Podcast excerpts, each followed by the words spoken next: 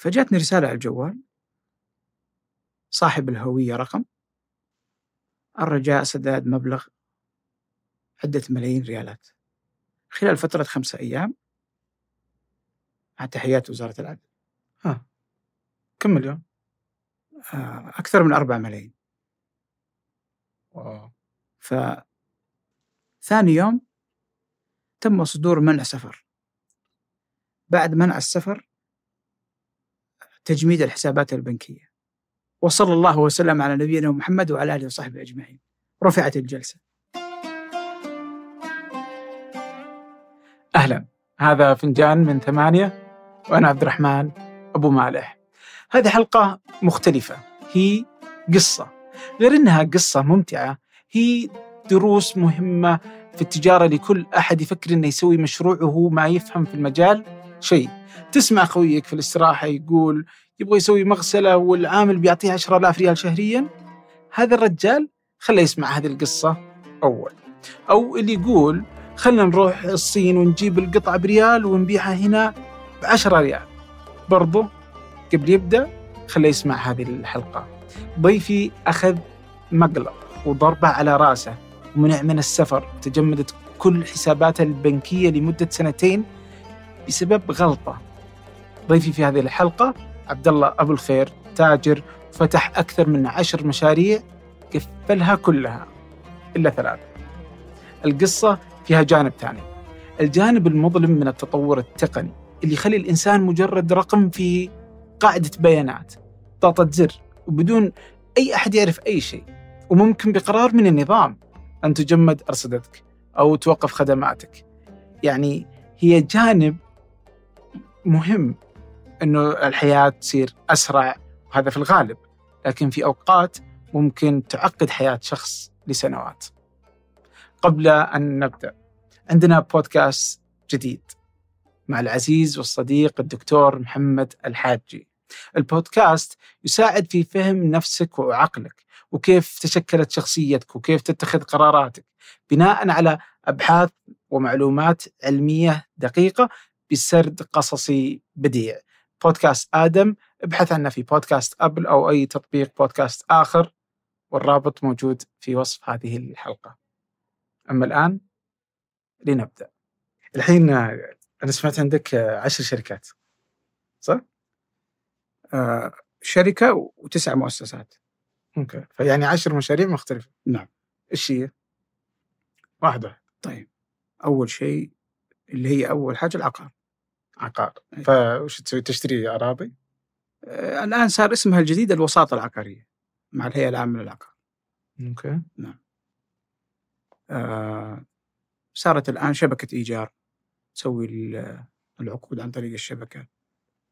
الآن مثلا تسوي الوساطة العقارية اللي هي السعي سابقا. هذه أول هذه أول شيء بديت فيه لا أول أنت تبغى من البداية ولا بشكل عام؟ لا لا بشكل عام أي. بس حسبتها أول حاجة إي، عقارات محطات بنزين آه. سوينا فرنشايز مع شركة اسمها أومكو العمانية هذه دخلت بقوة في الدمام مم.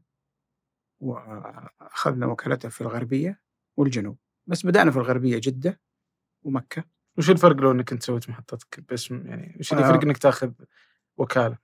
فرق كبير. أول لما كنت أشتغل بنفسي كنت أنا أجيب العامل اللي يعبي للناس وأنا أطلب الوايت وأنا اللي على قولتهم أرخص الوايتات منتج من ارامكو أيوه. إيه. بس عن طريق متعهدين أو مشغلين. آه، أنا إذا صار في مثلا فلوس ما هي مضبوطة من بعض الناس. آه مزورة. مزور. أنا اللي آكل حلو. الاتهامات. آه، عندك آه، بعض الأحيان البنزين الأخضر هو اللي يمشي أكثر من الأحمر. تكتشف إنك الشركة جابت لك أحمر بدل أخضر. وصل الوايت عندك في الموقع. إيش تسوي فيه؟ تكفى يا صديق. تكي فوق. نقهوي عشان إيش؟ نبيع بسرعة عشان يخلص. ما تقدر تعبي فوق هذا لأنه يطفح عليك. الشركة يبدو لي حساباتها أفضل أنا كيف حساباتي؟ فأنت بديت أول شيء أصلا. بنفسي آه إيه. بديت محطة إيه أبو يعني. أذكر كان كان؟ الرفاعي الدفاعي؟ شريكي ضابط في الدفاع المدني فكنا نسميها باسمه نتبارك أوكي فكان أذكر الخزانات العمال طبعا اللي يتحملوا البنغلاديش والهنود واليمنيين اللي يتحملوا الجو. الجميل عندنا والزباين وكذا لأنه زباين البنزين بعض الأحيان يجيك واحد نفسية. طب إيش full ولا بريال ولا بعشرة؟ فاي وما يبغى يفتح الشباك حر. فاللي يتحمل هذه النوعية هذه الثلاث جنسيات. آه، أنا أسوي زي كذا شوف. إي كم هذه؟ هذا full. 95 إيه. full. أنا أشر لك. جبنا فلبيني هرب. ما تحملنا. نعم. آه، أومكو ميزتها اللي هي طيب دقيقة قبل تجيبهم أنت خسرتوا؟ ولا كانت مربحه؟ لا مربحة مربحة اي بس, بس وجع. رأس. وجع رأس وإذا جاء تزوير وش اللي يصير؟ تأكل هواء؟ يعني أذكر موقف حصل طبعا هذا كله بيننا ولا كيف يا جماعة؟ أيوه بيننا بالله يا أستاذ طيب أذكر مرة طبعا ذيك الأيام كان جهاز كذا صغير ليزر أزرق في جرير ينباع الوحيد يبيعه ب 300 ريال تفحص واحدة واحدة ولازم تكون يعني professional ومركز وعندك زي كذا إضاءة. طيب يا جماعة أنا في اليوم كم سيارة تعدي؟ طب عندي أكثر من خمسة فروع كان ذيك الأيام تفحص إيش ولا إيش؟ والعامل راتبه 1200 فحتى هو يقول لي إحنا شغل مستعجل. يا بابا كيف إحنا نفحص كل 500 طبعا هي التزوير دائما 500 ما يجيك مثلا 10 ريال. يعني ما حق تسأل. ما حق الطابع فأذكر كان في واحد من الشباب سلمته مبلغ كاش كبير. طبعا الأجهزة الإيداع لما يزيد عن خمسين ألف يرمي لك القروش كذا قدامك في في الطابور على. تجلس تدور وتحوس والظرف يطيح. صرت خلاص ما أروح أودع في الماكينة أبدا إذا المبلغ فوق الخمسين أروح للصراف للموظف. البنغالية هم المتخصصين في التزوير. يرموا لك كل فترة وفترة 3000 2000 500 بين الإيراد ال- مم. خلينا نقول حق الأربع أيام خمس أيام إلى آخره ماكينة ال- الصراف قوية جدا فتلقاها تطلع صوت فهذاك يحسن الظن في العميل فيقوم يعيد يعطيه الصوت يبدأ يتحسس الورقة والله تزوير فهم عندهم نظام زميلك مو زميلك. المباحث الإدارية شغل رسمي. فهذا موظف في الوسام الوسام اللي هو الخاص يعني. إيه. الخاص. فحب يعني يترقى على حسابي. فراح سوى المحضر. يعني أنا حسيت إنه في شيء غريب يعني تليفون وكذا. فكان مدير ال- الفرع الله يذكره بالخير الحين يتقاعد جاء أخذ الفلوس المزورة. كذا بطريقة سحبني. قال لي تبغاها رسمي ولا تبغاها حبي؟ قلت هذا بيعرض علي تمويل. يعني طريقته غريبة شوية كذا أنا عارف كذا يكلمني. قلت له يا أخي آه إيش في؟ قال لي والله في فلوس ما هي مضبوطة. إيش وضعك أنت؟ شكلك كذا ما أنت في حق سكة المزورين. قلت له لا والله أنا عندي محطات بنزين. فقال لي اسمع شقها ورماها في الزبالة. هو طلع يبعدني عشان الكاميرات. قفل البلاغ والمحضر الآن الشخص هذا اللي كان بيطلع على حسابي الآن هو زميلي يزورني في البيت يزورني في المكتب ومسؤول عن الحساب. فكانت هذه شغلة البنزين مزعجة في آه، مغاسل الملابس. آه فالحين هذا ب- يعني أنا ما أتكلم لك بالتسلسل أتكلم لك الأنشطة. مم.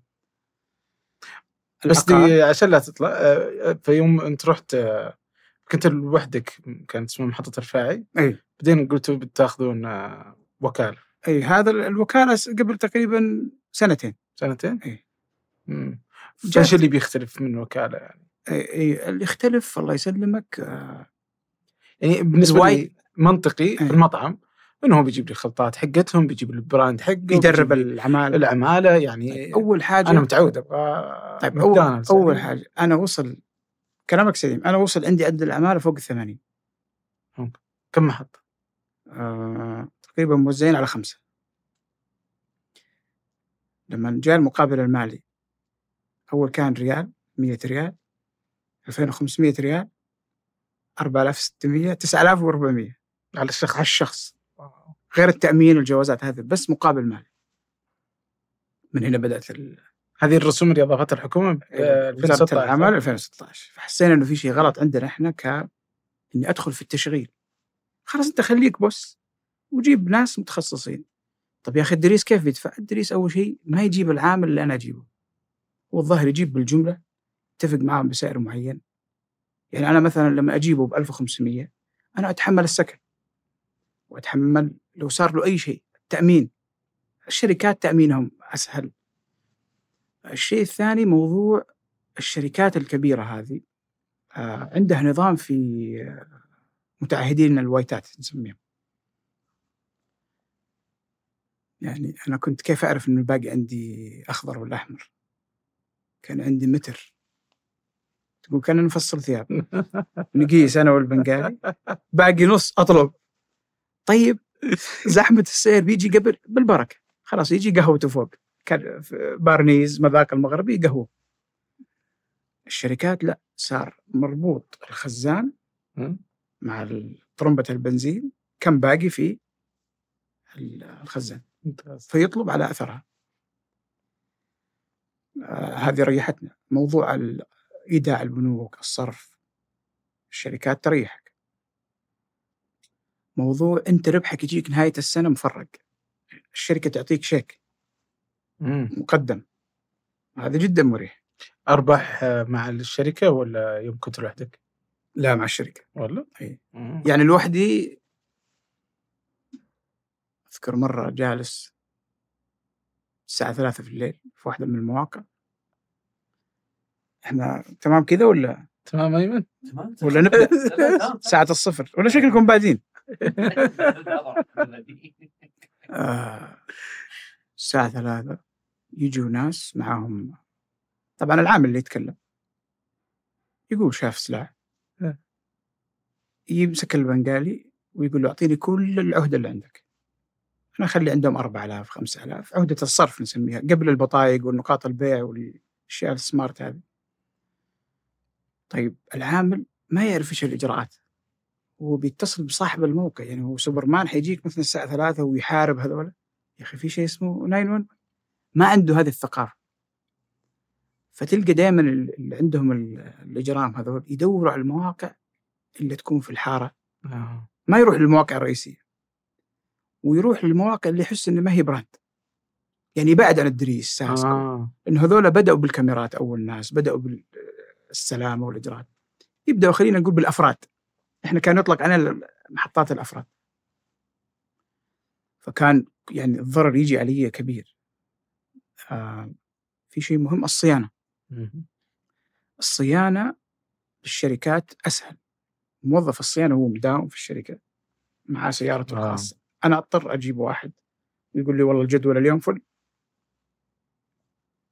انتظرني مثلا بعد ثلاث أيام طب أنا عندي أربع مكاين لما تتعطل واحدة أنت بتاخذ لي سوقي طيب. فكان إيه يعني الشركات أفضل من ناحية مكاين إيش؟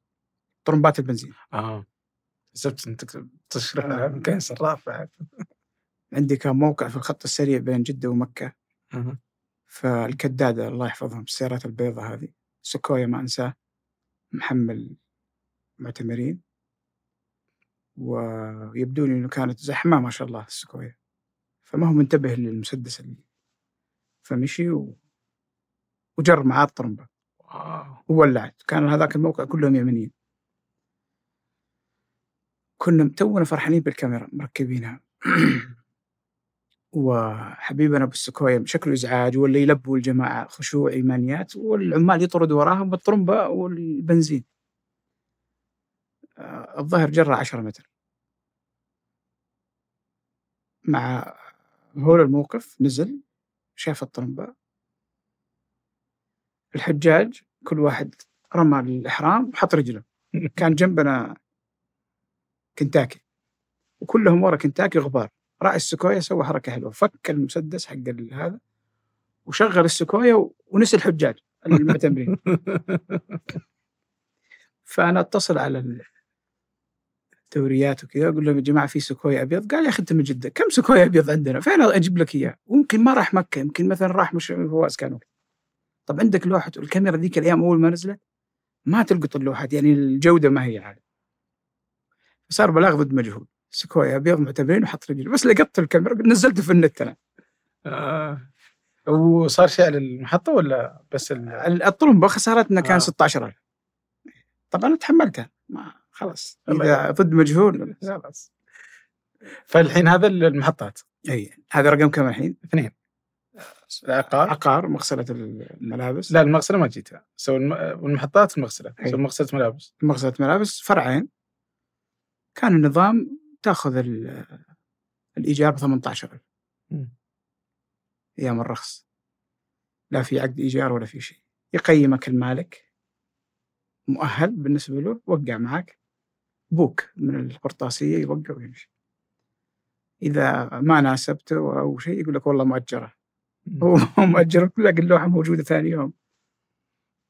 كانت آه، يعني تجربة حلوة. تقريبا 1424 مم. رأس مال المغاسل 100000 دخل شهري 3000 صافي.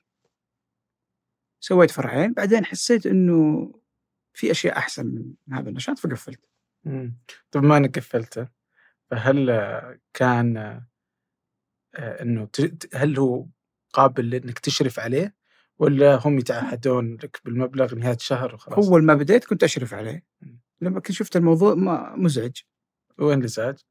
صابون محمل كان معي لكزس شامبو يعني حسيت الوضع شوي ما يخرج الرول علاقات كان أول عامل هندي من جن- آه، كيرلا. ف يعني كان يقول لي أنا وأسوي عقد مع المستشفى كان جنبنا مستشفى اسمها العزيزية أو شيء. فالعامل المنطقة العزيزية هنود. الآن انهدت مع الهدد. فالعامل المغسلة البسيطة أبو 1500 و2000 يروح يرتب مع الممرضات وهذا إنه أي شيء يخص المستشفى عندي. فكانوا يعني صراحة الجنسية هذه آه، أشهد لهم أنهم نظيفين وحقانيين. ففي البداية لما كنت أنا وياه على قولتهم آه، إني أجيب كل شيء. كان متعاون لكن بعد ما صار له خلينا نقول يعتبر كأنه شريك أو شيء ما شاء الله بدأ. جاب عقود جاب زباين. بعد كذا أنا أشوف النظام ال- اللي يطلق عليه الحين التستر وكذا يعني ما حتمشي هذه المشاريع إذا أنت ما وقفت عليه. فأنت خليك بعيد طالما ما هو مجالك. الم- أذكر أذكر في قصة ولا؟ في لا لا نقدر ناخذ راحتنا ولا؟ خذ راحتك زي ما تبغى. كان في موقع ثاني بس قلت بلاش هنود. يمنيين. اي لأن غير يعني ما قد رحت مغسلة فيها هندي. يمني. كنت خليني أمسك الجنسية ال- أعطي الخبز خبازة. ف كان في حي قوي عندنا في جدة اسمه الصفا. اتفاق كان على مبلغ شهري مقطوع. طبعا هذا كلام قديم يعني عشان لا يحسب علينا يعني. فطلعت في بالي فكرة إنه ليه ما أزود المبلغ وأقنعهم إنه في إضافة جديدة للمغسلة فرحت معرض السيارات واشتريت لهم الدباب السوزوكي هذا موديل السنة كان ذيك الأيام ب 45 ألف. طيب يا أخي الناس تجيب من الحراج. لا ما شاء الله علي أنا professional قال لك هذولاك ما هم professional واجي له على الموقع أقول له تفضل هذا المفتاح. انهبل العامل. فرح. بعدين جات الضربة اللي هي إيش؟ ترى زادت 3000 عليكم الإيجار عشان جبت لكم هذا. يا أخي ما نبغى يا أخي. لسان حالهم. فكانوا محترفين في. في صد الضربة. فخلوني أسبوع فرحان. حتى ما كملت الشهر أخذ 3000 يا عم أنا انسرق الباص. خبوه في مكان في حارة تحت شجر عند مستوصف. والعجيب إنه العامل ما أنساه. باب إني اخوف وقلت له ترى بنروح للشرطة. قال أنا معك يلا. فندخل للضابط الضابط يقول لل- للعامل كيف انسرق الباص؟ المفتاح وين؟ قال له المفتاح خليته على مكان الاستقبال. قال أنت صاحي. الناس تحط لحاف تحط شماغ تحط تحط مفتاح. قال والله نسيت مع تعرف اليمنيين ما شاء الله مع الكلام؟ ولا ارتبك ولا شيء. طبعا هو اللي مخبيه. بعدين تجيك السالفة. سجلوا المحضر والعامل ورقمي و... طبعا أنا بس بفرح بأول 3000 أسد ال 45000 هذه. خربوا علي. بعد ثلاث أيام يتصل بي عمنا لقينا الباص. وين؟ قال تعال الحقني. ونروح. أول ما وصلنا الباص العمال اليمين يمسكوني يا عمنا لا تمسك عشان المباحث إحنا كلمنا المباحث عشان البصمات. يعني هم يعلموني. قالوا لي اسمع طالما المغسله هذه مشاكل فشفنا لك زبون. إخراج يعني أنت تبي تخرج تجيب لنا باص وهذا إحنا حنخليك تخرج من المشروع بإخراج جميل. بالفعل. يوم يومين ما لقى إلا واحد. ضابط في الجوازات. كاش. كم قيمة المعدات؟ كم هذا خسارتك الديكور؟ تفضل. مع صدمة الباص صدمة البصمات والبهدلة حقت ال- الشرطة وافقت. فقلت سبحان الله أنت جاي تبغى تضحك عليهم برفع قيمة الإيجار إلا هم خلوك تخرج من المشروع. يلا أحسن إنك خرجت. طيب هذه المغسلة إيش عندنا كمان؟ طيب في عندنا ال- ال- الكهرباء هذه ال- اللي فيها ال- الكلام. معدات كهرب وكذا؟ آه، كان طلعت وقتها اسمها الموفرة الطاقة هذه. ال دي آه وال spotlight ف 2012 جاني واحد قال لي تبغى تقلب؟ قلت له نقلب قال لي 100 200 على طول قلت له إيش النشاط هذا العجيب؟ قال لي spot نجيبها من الصين بثلاثة ريال تبيعها بثمانية ريال مم. قلت له بسم الله. كيف خبرتك؟ قال لي أنا يعني دارسها دراسة. قلت له طيب. أنت إيش شغلتك؟ قال لي أنا كهربائي أصلا. فقلت له بسم الله. أنت إيش خبرتك في الكهرب؟ ولا شيء أنا أشتري منه اللمبة وأركبها في البيت وأحط مبلغ وإلى آخره. هذه الكهرباء. هذه اللي قصتها ال... طيب عندك بعدين توزيع مياه زي بيرين بس على أقل شوية. آه فهذا المشروع الثاني. تبغى نرجع الكهرباء بعد؟ الكهرباء مو هو قصة اليوم؟ إلا إلا. فخلها إجل بعد شوي نرجع لها. نعم. فتوزيع المياه؟ توزيع المياه؟ شيء زي أي موية نوفا بيرين كان اسمها رند. آه فموية اي موية صحة. اي brand خاص إحنا نسوقه كذا رند رند ما-. إيه. أحسن لك. ما كان جيد. نوفا أحسن وبيرين أحسن. وش فكرة يعني كانت الفكرة إنه القاعات الأفراح نزلت موضة إنه بدل ما نجيب قوارير. يجيب كاسة يسموها. آه الكاسة. ك- أيوه. توقف علينا بثلاثة ريال أربعة ريال ونبيعها بستة ريال. سبحان الكرتون ولا ال- الكرتون يوقف علينا بأربعة ريال. مم. ونعتمد على كمية السحب من القاعات والحارس حق القاعة والمشرف ياخذ عمولة مع الشباب. فتلقى يقول لعمه هذه الموية هي اللي تمشي في العرس. فيقول له هذيك مو أقوى؟ يقول له لا هذه أقوى. طبعا هو عشان إيش؟ يبغى العموم فوش اللي خلاك تدخل هالمجال؟ آه عندنا أحد الأقارب يعني سوى يسموه معمل. معمل مياه شرب وكذا فقال لي إذا عندك عمال وكذا ما شاء الله أنا عندي العمال الفائضين وكذا بسم الله ودخلنا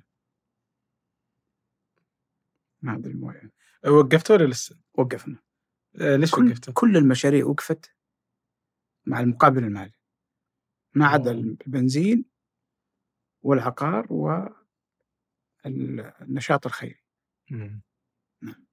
أحسن أن نجعل المقابل المالي عشان يوقف المشاريع اللي ما لها لازمة. يعني أنا قلت لك وصل عدد العماله حوالي 80 أه. اليوم واحد. واو. حرفيا تدخل عندي في التأمينات واحد. شلون؟ أنا وين ال 79 ذول؟ تس- إلا نقل كفاله إلا يعني ما كنت تحتاجهم بس ولا يعني؟ لا أول كنت أنا أبقى التشغيل عندي. آه. الآن خلاص. العقار أنا الواحد بنفسي. هذا محاسب. إيه الواحد هذا يعني خلينا نقول اللي يحصل الإيجارات يعني يعتبر وطبعا أنا أتكلم على ال- السعوديين في اثنين. بس أنا أتكلم على الأجانب اللي كانوا أول ثمانية الان بقي واحد. ممتاز. المقابل المالي كان يعني زي اللي يعمل لك قبل ما تسوي أي مشروع دراسة جدوى. أول ما ما تشيل هم. يعني اول أنت متخيل المشاريع التجارية؟ ما هو من الشروط إنه يكون العامل على الكفالة. مم. فتلقى العامل اللي كان يشتغل عندي كفيله أذكر واحد كان يقول لي في رفحة. اليوم ما تقدر تسوي هذا الشيء. اليوم إذا ما هو على كفالتك ويحمل الكرت الصحي إذا كان مجالك مثلا غذائي أو كذا ما تقدر تشتغل. فهذا سبب الاختفاء الثمانية. طبعا إلا نقل كفالة. إلا رجع لبلده. إي لا يعني هذه بسيطه طيب الحين عندك ال- الموية وش كمان؟ طيب في عندنا نشاط آه، رياضي. وش الرياضي؟ يعني هذا قبل العملية. إيش كنت تسوي؟ يا مخرج إحنا بدينا ولا لا؟ بالله لا. بس عشان عشان نحسب بدينا؟ إي. طيب. ال- ال- الفكرة ال- الرياضي كانت تقريبا طلعت عندنا منطقة اسمها أبحر شمال جدة. إيه. المنطقة هذه كانت آه، يعني تعتبر بعيدة فصار أي واحد عنده أرض كشافات حارس لوحة للإيجار. الساعة ب 200 400 فمش زي زي الآن ضربة آه، ترند بادل. مم. كانت الملاعب الكورة فحبينا ندخل في هذا المشروع. وسبحان الله يعني برضو هذه من الأشياء اللي ننصح فيها الشباب إنه يا أخي التخصص حلو يعني ركز في نشاط معين ما ينفع مركب آه، مياه هذا نشاط مركب رياضة محطات عقارات مغسلة ملابس نشاط خيري يعني أنت في النهاية يعني تخيل أنت كل نشاط أنا لي وجه. يعني النشاط الخيري له طابع معين الفريق اللي معاك له طابع معين ستايل معين صحيح؟ البنزين نفس الشيء ال- يعني إلى آخره. ف هذه كانت تسوي لي إشكالية. يعني تخيل أنت عندك اجتماع مع دعاة في الأشياء الخيرية. بعدها اجتماع مع عقرجيين. فتتقلب الكلام والأسلوب فالسبحه تخرج مع العقاري. يعني فكان شوية الموضوع يعني كان بالنسبة لي يعني أحس نفسي كأني آه في مسرحية. شخصيتك هنا غير شخصيتك هنا غير شخصيتك فوق العمال. مع العمال لازم تكون صارم ما تبتسم.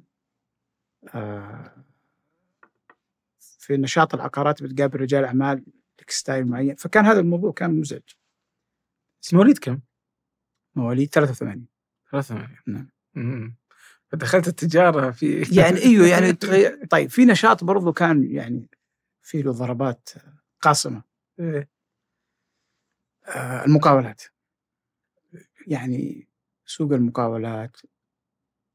حاولنا نجمع إنه عقار تطوير عقاري إذا المقاولات طيب. هل عندك تطوير عقاري كمان؟ اللي هو المقاولات. آه فهمت أوكي. طيب. هل أنت إذا أنت عقاري هل لازم تكون مقاول؟ يعني سبحان الله كل واحد له تخصصه ورزقه فدخلنا المقاولات يعني صارت فيها كوارث وبرضو النشاط أغلق هذا رقم كم الآن؟ سبعة سبعة أي.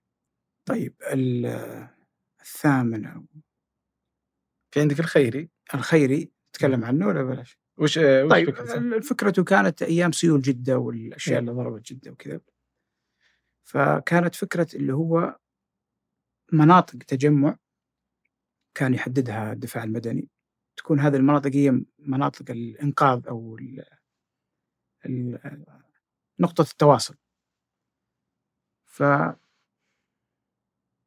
هذه المنطقة تجتمع فيها جميع الجمعيات والأوقاف وكذا فكان زمزم أشياء صحية مم. إسعافية تطوع فرق إلى آخره الدفع الرباعي السيارات وكذا فكانت الفكرة إنه إحنا نتخصص في توزيع السلات الغذائية وكذا فلما يكون النشاط ما هو مرتب يعني تواجهك عقبات صحيح. يعني زي المانحين لما ما يكون عندك مثلا سجل أو ترخيص. آه يقول لك لا أروح لمنصات رسمية صحيح. وكذا أفضل. فجلست مع أحد المحامين الزملاء فقال لي الآن الأوقاف يعني سهلت الأمور وعندك وزارة الموارد ال- وزارة العمل الاجتماعي سهلت عليك إنك تسوي جمعية وهذه شروطها وهذه شروط الأوقاف. فوجدت أن الأوقاف أسهل. ف... مناسبة. مم. إيه. الجمعية لازم يكون في عدد معين. صحيح. أما الأوقاف أنت ناظر الوقف سواء الأرض أو المبلغ أو الأسهم. آه، الرياض أسهل في الأوقاف من جدة. تختلف من مدينة لمدينة. والعجيب إنه في جدة ال- ال- القاضي يسألني يقول لي وين الأرض اللي بتوقفها أو وين الأسهم؟ فأنا ما لي في الأسهم. فقلت له الأرض بنجمع قروشها. قال لي أنت جاي توقف أرض وأنت ما أنت جاهز؟ قلت له لا أنا عندي مبلغ جاهز. فقال لي إحنا ما نوقف مبلغ ولا نوقف إلا أسهم أو أرض. تفاجات إنه في الرياض يوقف المبلغ بشهادة رصيد بنكي أو إثبات كشف حساب. فالرياض دائما هي ال- العاصمة على قولتهم. فاستخرجنا أمورنا ورتبنا أمورنا بحيث إنه يكون مشروع رسمي الحمد لله يعني فترة الكورونا كان النشاط أفضل وحتى المانحين لما يشوف في أشياء رسمية اللي. زي حساب مثلا رسمي أفضل من تحويل الشخص منطقي نعم. طيب دحين آه... نرجع للكهرب نعم. اديني إيش السالفة؟ طيب آه في 2012 الفكرة كانت إنه منتج سريع وبالعامية اللي هو يقلب المبلغ يعني بمكسب وكانت الجمارك ذيك الأيام ال- دخول البضاعة ترى ما فهمت هرجة يقلب المبلغ إيش؟ آه، يعني مثلا يجيك شخص يقول لك آه، المنتج هذا مكسبه 100% أو 200% مم. مو 5% و10% فأنت تتفاجأ. أنه هل هذه المعلومة صحيحة؟ لا صحيحة. وتعال إلى الصين وشوف. هي صحيحة. ولكن صحيحة فقط بال بالتنظير والكلام. لكن في الواقع لا غير صحيح. ما هي 100% أقل بكثير كانت الفكرة أنه زيارة لكوانزو في الصين. و هذا 2012 2012 والموظف أو المشرف على المشروع له نسبة معينة من الربح وراتب شهري. والمندوبين اللي يوزعوا على المحلات الجملة نحاول نجيبهم من آه، على قولتهم عتاولة السوق. يعني ما نجيب واحد غير مدرب لازم نجيب واحد يكون عنده زباين. فعندنا منطقة في الغربية اسمها الجنوبية. هذه المنطقة هي جنوب جدة فسميت جنوبية. سوق خاص وجملة الكهرباء واللمبات. فالفكرة أنه أنت تجيب المنتج من كوانزو الصين إلى الميناء المخرج الجمارك يدخله إلى المستودع ويبدأ المندوبين بتوزيع على المحلات. أنت كتاجر حطيت مبلغ وبحساباتك ودراستك أنه مئة ألف إن شاء الله ترجع لك مئتين ألف. تطلع الأرباح و آه، الرواتب وتطلب ال container الجديد قبل ما ينتهي ال container الأول. بحيث أنه تكون آه، إحنا طبعا مو محل إحنا مكتب جملة. فالفكرة أنه أنا بنفسي أروح أتأكد من المصنع بحيث أنه آه الإنسان لما يروح يشوف البضاعة في المصنع ويتكلم مع صاحب المصنع ويسمع آه حسيتها أفضل خصوصا أنه يعني الفكرة من الدخول في الشغلة هذه تقريبا مبلغ نصف مليون. كانت الفكرة أنه ندخل بمبلغ نصف مليون لكن على أجزاء. نجرب ال container الأول ال container الثاني. آه رحنا الصين. كان في مترجم. المترجم آه كان ما هو رسمي يعني كان صديق. فمرات يرد ومرات مقفل جواله ونبلش مع الصينيين. وعندهم تعصب آه إذا ما كنت في مكان رسمي مثلا فندق عالمي خمس نجوم ما يتكلم إنجليزي فتضطر بالإشارات. الأكل نتعب فيه يعني ندور ما في إلا مطعم واحد عربي. تلقانا دائما جالسين هناك. وإحنا داخلين المطعم الصينيين قريب منهم منطقة طاجكستان والأفغانستان والأش... يعني نصح تسمية الجنسية إنها من هذه طاجكستان وأفغانستان فكانوا باسطين ويبيعوا أشرطة الشيخ السديس. طب أنا جاي آكل فول إيش علاقة القرآن؟ فيقول لي تفضل معك أبو بكر. يعني على أساس إني تعال أشتري منه. الثاني يقول لي معك عمر بن الخطاب. جميع المبشرين بالجنة ما شاء الله عند عند بسطة المطعم. يعني من باب إنه أنت يا عربي يا تاجر أو يا خليجي ترى إحنا معك في كل مكان. سديس الشريم يعني. هذا عند المطعم. عند الفندق أشياء ثانية ما نقدر نقولها في الحلقة. ف الوضع كان غريب. المترجم يعني أقول له لما أدق عليك رد يكون في شيء أذكر كنت أنا شعري طويل وبالطو أسود طويل جو بارد. ويبدو لي إنه ما هم متعودين على اللحية. فطربوش فكان الشرطة الصينية هناك ما تدور إلا مجموعات. فدائما أتعرض لتفتيش. لأنه شيء غريب هذا كائن من فين جاء؟ حتى كانوا يقولوا عربو عربو فكان يقول لي الجواز. إحنا الجوازات مخليها في خزنة الأوتيل. فسبحان الله ربي ألهمني إنه مع الحمد لله نزلنا فندق خمسة نجوم. فكانت الخدمة رائعة. المترجم في هذا الوقت والصينيين يتكلموا إحنا فاهمين ولا شيء أنا والأخ. كان موقف مضحك. يعني هو يطالع يضحك فيه وأنا طالع أضحك فيه. وهذول محوطين لنا دائرة عشان لا نفك سبرنت يعني. فربي ألهمني ولقيت الكرت الغرفة فقلت له كلمهم. فاتصل عليهم بالجوال. فقال لهم يعني هذول الأشخاص الغريبين موجودين عندكم وكذا. فقالوا نعم موجودين. الحمد لله فكونا. فكانت هذه دائما يعني نتعرض لها. لأنه إحنا ما نزلنا في عاصمة نزلنا في منطقة يعني كوانزو تعتبر منطقة مصانع وكذا. فكلهم يعني يألفوا الأشكال الا إحنا أشكالنا غريبة كانت.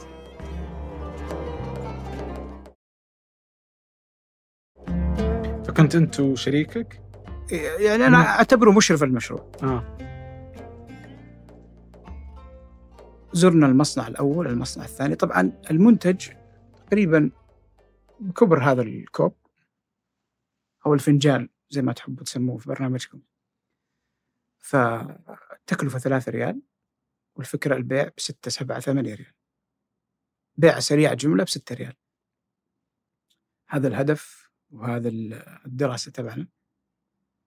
فوجدنا مصنع قال كم حتطلب؟ طريقتهم هم في الشغل في الكوانزو لما تجي الطلبية يحضروا الموظفين من القرية من أهل القرية اللي موجودين كخدمة مجتمع إنه يشغلوا كذا. ما في طلبية يسرحهم على العمل أو ما يحسب عليهم الأجر. فقلت له الطلبية ممكن نبدأ ب 200 أو 100 كتجربة. فاللي فهمته من المترجم إنه يقول إنه هذول يعني صغار في الطلبات. إحنا عندنا طلبات بخمسة مليون. فهذا الكلام خلاني يعني لفت انتباهي إنه معقول في شخص يطلب لمبات spot بخمسة مليون. يعني هذه الكمية كم باخرة وكم container فقلت أنا معناته إن شاء الله المشروع هذا زي ما قال المشرف حيكون في عدة قلبات. وهي صحيح فيها قلبات ولكن قلبات من نوع آخر. تفاجأت أنه آه، المترجم يقول أنه هو ما يستقبل هذه الطلبية. روح المصنع ثاني. ما عنده آه، تجار. يعني يساعدوا بعض فهذاك المصنع هو اللي يعطيكم السعر اللي تبغوه والكمية. كميه لأنها قليلة. نعم. فأذكر رحت للمصنع الثاني المصنع الثاني حتى مغلق فيه خط الإنتاج وكذا. فلما جينا بدأوا يفتحوا اللمبات يعني واضح إنه في يعني الموقع مهجور أو شبه مهجور. فدائما أنت كتاجر يعني تبغى تجيب المنتج بأقل يعني إحنا كان ودنا نأخذه بريال عشان نبيعه ب 6 ريال. فاتفقنا على 3 ريال. وبدأت الرحلة. طيب مين المخرج اللي يجيبه؟ فقال لازم تشوفوا لكم واحد موجود عربي عنده مكتب في الصين. تعرفنا على شخص واتفقنا معه على السعر. وأغلب هذه التجارات بالآجل. يعني المصنع ياخذ الطلبية بدون ما تدفع أي مبلغ. ثقته في صاحب المكتب اللي في الصين. بعد ما توصل آه، عند الجمارك السعودية يبدأ يتصل بك المصنع حول المبلغ يعني من قبل ما تستلم طيب هذا النشاط أو هذا الدفعة الأولى وين المستودع؟ أسأل الرجال اللي معي قال لي بسيط كنت أذكر الكلمة هذه بسيط عنده في كل مشكلة تواجهني يقول لي بسيط طيب آلاف اللمبات جاية بحطها في بيتي ولا في مكتبي وين المستودع؟ قال لي بسيط الآن ندور.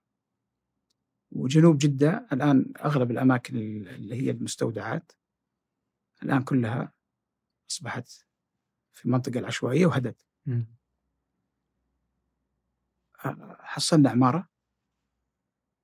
صاحبها خرج السيارات وخلاها مستودع بسيط بمبلغ وسعر رمزي. فوقعنا معه. أول كاونتر وصل المستودع ما في أي مندوب. كنا نجيب العمالة من الشارع في التحميل في التنزيل في الرص إلى آخره. في أخطاء حصلت. الجرد مهم جدا في هذه الأنشطة.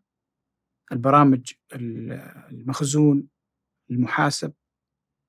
حقيقة هو حلو للتاجر إنه يوفر ولكن مو في كل شيء التوفير يكون ناجح. المفروض أنت من قبل ما تطلب البضاعة محاسبك جاهز. أنت المندوبين ماخذين دورات وكورسات. آه البضاعة وصلت. المندوب جالسين نختار من الأفضل منهم. تقريبا وصلوا إلى سبعة مندوبين. المحاسب أذكر كان ما نبغى نجيب جنسيات ولكن كان جدا كوميدي. مختلف مع المشرف. فكنا نتخذ قرار فكانت تصير عندي زي الحرب في المكتب. المندوبين من جنسية المشرف والمحاسب من جنسية أخرى فكل واحد له رأي. فمثلا كيف طريقة الآجل والتحصيل؟ المحاسب له رأي والمشرف له رأي. فكنت أنا أسدد وأقارب. وصلت البضاعة بقول للمشرف الآن جانا واحد يشتري. وين الفواتير؟ وين المستندات؟ وين الأختام؟ وين المطبوعات؟ بسيط. الآن نشوف الآن نشوف مطبعة ونرتب معها. فكان يعني طالما هو روحه في المشروع وقلبه في المشروع فكان هو اللي يروح للمطبعة وأسوي له الخطاب. فكنت أسوي الخطاب بمطبوعات مثلا أخرى مطبوعات العقار أو مطبوعات إنه هذا مندوبنا ومشرفنا فلا مانع من طلبية الختم وإلى آخره. آه بعدها بدأوا يجون المندوبين الأول الثاني الثالث حتى وصلوا إلى سبعة. الفكرة أنه المشرف يكلم المندوبين المطلوب مسح المستودع. ما نبغى تكون عندنا بضاعة عشان نطلب بسرعة ونقلب القلبة هذه اللي جالسين نتكلم عليها كانت البضاعة الثانية والثالثة توصل وما قدرنا نجمع قيمتها. أوه. فكنت أضطر عشان المشروع يستمر أضخ مبلغ من مشروع آخر. وهذا أيضا خطأ. المفترض ما تطلب الثاني حتى يكون الأول صفيت أرباحك وتطلب بقيمة ال- ال- الكاونتر الأول. لكن المشروع جديد والبدايات والربح مغري. أيوه الربح مغلي والكلمة المتعارف عليها القلب القريبه إن شاء الله. فكانت آه، يعني سفرات الصين كانت يعني إنك تروح للمصنع ومعك المترجم. برضو أنت كرجل أعمال رجل أعمال يحب السفر.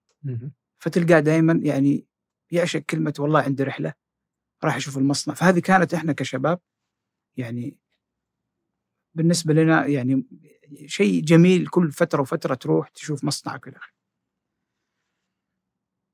تفاجأنا إنه فكرة المشرف إنه الآجل وما في مشكلة نوقع مع المحلات الجملة وننزل البضاعة توصل إلى 25 إلى 30 ألف ريال. كانت الفكرة كل خميس دفعة. فكانوا السبعه المندوبين يدوروا في جدة كامل من الجنوب للشمال من الشرق للغرب تحصيل يوم الخميس وباقي الأيام آه، تنزيل البضاعة. الآلية اللي كانت تسير في تنزيل البضاعة برضو غلط. أنا لما أنزل لواحد بالآجل يفضل يكون في ضمان. يعني من الضمانات شيك مثلا قيمة البضاعة. وهذا الشيك يكون بطريقة مثلا مع قانوني أو مكتب محامي يحفظ حقوق الطرفين في حال مثلا عدم قدرته على إرجاع المبلغ أو سداد تعاد البضاعة. الخلل اللي صار هنا إنه كان التنزيل عشوائي. لمبتنا أفضل من لمبتكم. لا لمبتكم أرخص من لمبتنا، طب خذ لمبتنا وجربها، يلا نزل البضاعه ب 25000. أبو فيصل أبشرك المستودع أتمسح. طب وين المبلغ؟ كل خميس إن شاء الله بيجيك، فعلا كل خميس يجيني ولكن ما يغطي قيمة ال container، ال container يوصل إلى 200000 التحصيل يوصل في الأسبوع 12000 فرق كبير. وأنت عندك المصنع إذا وصل وقرب من الميناء يعطيك اتصال حول لو سمحت على حساباتنا. ف يعني لاحظت إنه في أخطاء آه، يعني مو كل شخص متميز في المهنة قد يكون ناجح في تجارة المهنة قد يكون صحيح. ناجح في تركيب ال- ال- اللمبة أو في صيانتها لكن مو شرط يدير ال- المشروع. فبدأت الأخطاء تطلع تقريبا وصلنا إلى خمسة طلبيات كبيرة. حصل وقتها 2015 أو 16 المقابل المالي اللي هو 6400 أو 4600 فبدأت أصحاب المحلات والأنشطة اللي ما هي بس الآن من 2012 إلى 2016 15 15 هل بدأت تقلب ولا لسه؟ أنا اللي كنت أنقلب فقط. صاحب المشروع. يعني كنت آخذ من أرباح مشاريع أخرى وأحطها في المشروع. كان هذا جدا مزعج ولكن التاجر دائما يقول لك إذا حطيت لوحتي هذه كلمة دائما نسمعها من كبار التجار إذا حطيت لوحتي ما أنسحب من السوق يعني حتى لو طلع الايجار فقط. وهذا يعني أنا أشوفه غلط. آه، أي مشروع ما يكسب السنة الأولى، السنة الثانية تصحيح، محاولة، ما تستمر خمس سنوات. فالخطأ إني أنا مستمر. ال- الهزة اللي صارت في المقابل المالي الكبيرة أغلب أصحاب المحلات يبدو لي الجملة كانت تستر. فكان المندوب من الأشياء الطريفة يوصل للمحل. كان مثلا ال- اللمبة الخضراء نفترض كذا اسمه. نتفاجأ فول السعادة. فالمندوب يكلمني يقول لي كان هنا المحل اللمبة والله متأكد إني سلمته هذه الفاتورة وهذا رقم جوال. يا أبو فيصل صار فول. طبعا الفترة التصحيحية خلت أصحاب المحلات المتسترين مختلفين مع كفلاهم فيقفل جواله ويهرب. صاحب العقار يلقى العقار موجود يأجره أي نشاط آخر. فالمندوب الأول يصيح المندوب الثاني يصيح المندوب الثالث يعني صار الوضع آه. يعني قلبة شديدة جدا. تعثر وليس قلبة. فكلمت المشرف قلت له يا أخونا الفاضل إحنا عندنا drop قوي. ال counterات الآن جاية من الصين وما في مبلغ جاهز. حنضطر نستخدم بيع أرض من مشروع ثاني عشان نغطي المشروع هذا ما ينفع. يعني شوف حل. قال لا الآن أنا بتواصل مع المندوبين السبعة وإلى آخره والسيارات تنزل. وأنا عارف أنه صعب التصحيح لأنه أنت القرارات اللي اتخذتها صعب. في التوزيع الآجل لازم يكون في آلية واضحة. فالجميع استلم راتبه ومخالصة لكل واحد وتم إغلاق النشاط في 2015 كم كانت خسارتك؟ آه 800 ألف. 800 ألف ريال الخسارة الله يعوضنا إن شاء الله. بعض المندوبين آه طلب نقل الكفالة. آه أنا دائما اللي بينقل كفالة ينقل واللي يبغى يسافر نهائي يسافر. يعني أنت بالخيار بس أنت اللي تقرر مش أنا. بعض المندوبين يعني ما يعرف يتخذ قراره يعني أذكر واحد يقول لي أنت اللي تقرر لي. قلت له أنا أقرر مصيري بس ما أقرر مصيرك. أنت تبغى تحب تجلس في البلد هذه. قال لي وين أروح أشتغل؟ قلت له هذا قرارك. كانت أشياء يعني سبحان الله تعامل الناس عقليات وكذا. آه، الشاهد أنه جميع المندوبين نقلوا كفالة إلى أنشطة أخرى. ما هو كهرباء. المشرف الرئيسي في المشروع آه، طلب نقل كفالة تقريبا في نفس النشاط خاص في الكهرباء والتكييف وإلى آخره. الرجال صامل في القلبات والله يوفقه ويرزقه. لكن أنا بالنسبة لي يعني من يوم ما جاني طلب الموافقة في وزارة العمل عملت موافقة والله يستر على فلوسي والله يعوضني والله يرزقه. آه انتهت القصة هذه ويعني خلينا نقول تجربة مرة تحكيها لأولادك أخوانك زملائك أي واحد بيفتح مشروع في الكهرباء. كنت يعني أعطيه بعض التنبيهات أو النصائح إلى آخره. السجل شطب الحساب البنكي أغلق العمالة جميعها نقلت. يعني خلينا نقول مخالصة مخالصة بالكامل. القصة بالنسبة لي انتهت ولكن هي بدأت قبل سنتين. آه. 24 شعبان 1442 أذكر هذا التاريخ جيد. كان وقتها آه، مباراة كرة قدم دوري محلي. وجالس في البيت أتفرج. وأنا من النوع اللي إذا كان في يعني شيء ساخن كذا دوري أحب أكون يعني لوحدي في البيت والأولاد إلا في نادي ولا في نشاط أكاديمي والى آخره. فجاتني رسالة على الجوال صاحب الهوية رقم وفي آخر رقمين من هويتي الرجاء سداد مبلغ عدة ملايين ريالات. خلال فترة خمسة أيام مع تحيات وزارة العدل. ها كم مليون؟ آه، أكثر من أربع ملايين. واو. ف يعني, يعني لعلي شكيت في الرقم. طبعا المباراة أنا نسيت إيش المباراة. فرجعت للرسالة مرة ثانية أشوف يمكن يكون زودوا أصفار أو شيء. إحنا متعودين الكهرباء الموية ال STC موبايلي زين إلى آخره. فواتير 1500 إلى آخره. ف أرسلت هذه الرسالة لأحد المحامين اللي معانا في الفريق وقلت له هذه الرسائل إيش معناها؟ قال لي هذه اسمها رسالة تنفيذية. م. طب تخص إيش؟ يعني الواحد يبي يعرف تخص أي مبلغ قال لي والله أنا ما أعرف أنت صاحب الشام ما تعرف قلت له والله أنا ما أعرف قال لي هي في عداء بينك وبين قلت له والله إذا في عداء فأنا دائما أنا اللي أخسر صاحب العمل هو اللي يتحمل يعني أنت ما تحمل العامل الخسارة أنت اللي تخرج رأس المال جبان فإذا دخل رأس المال وخسر أنت اللي خسرت.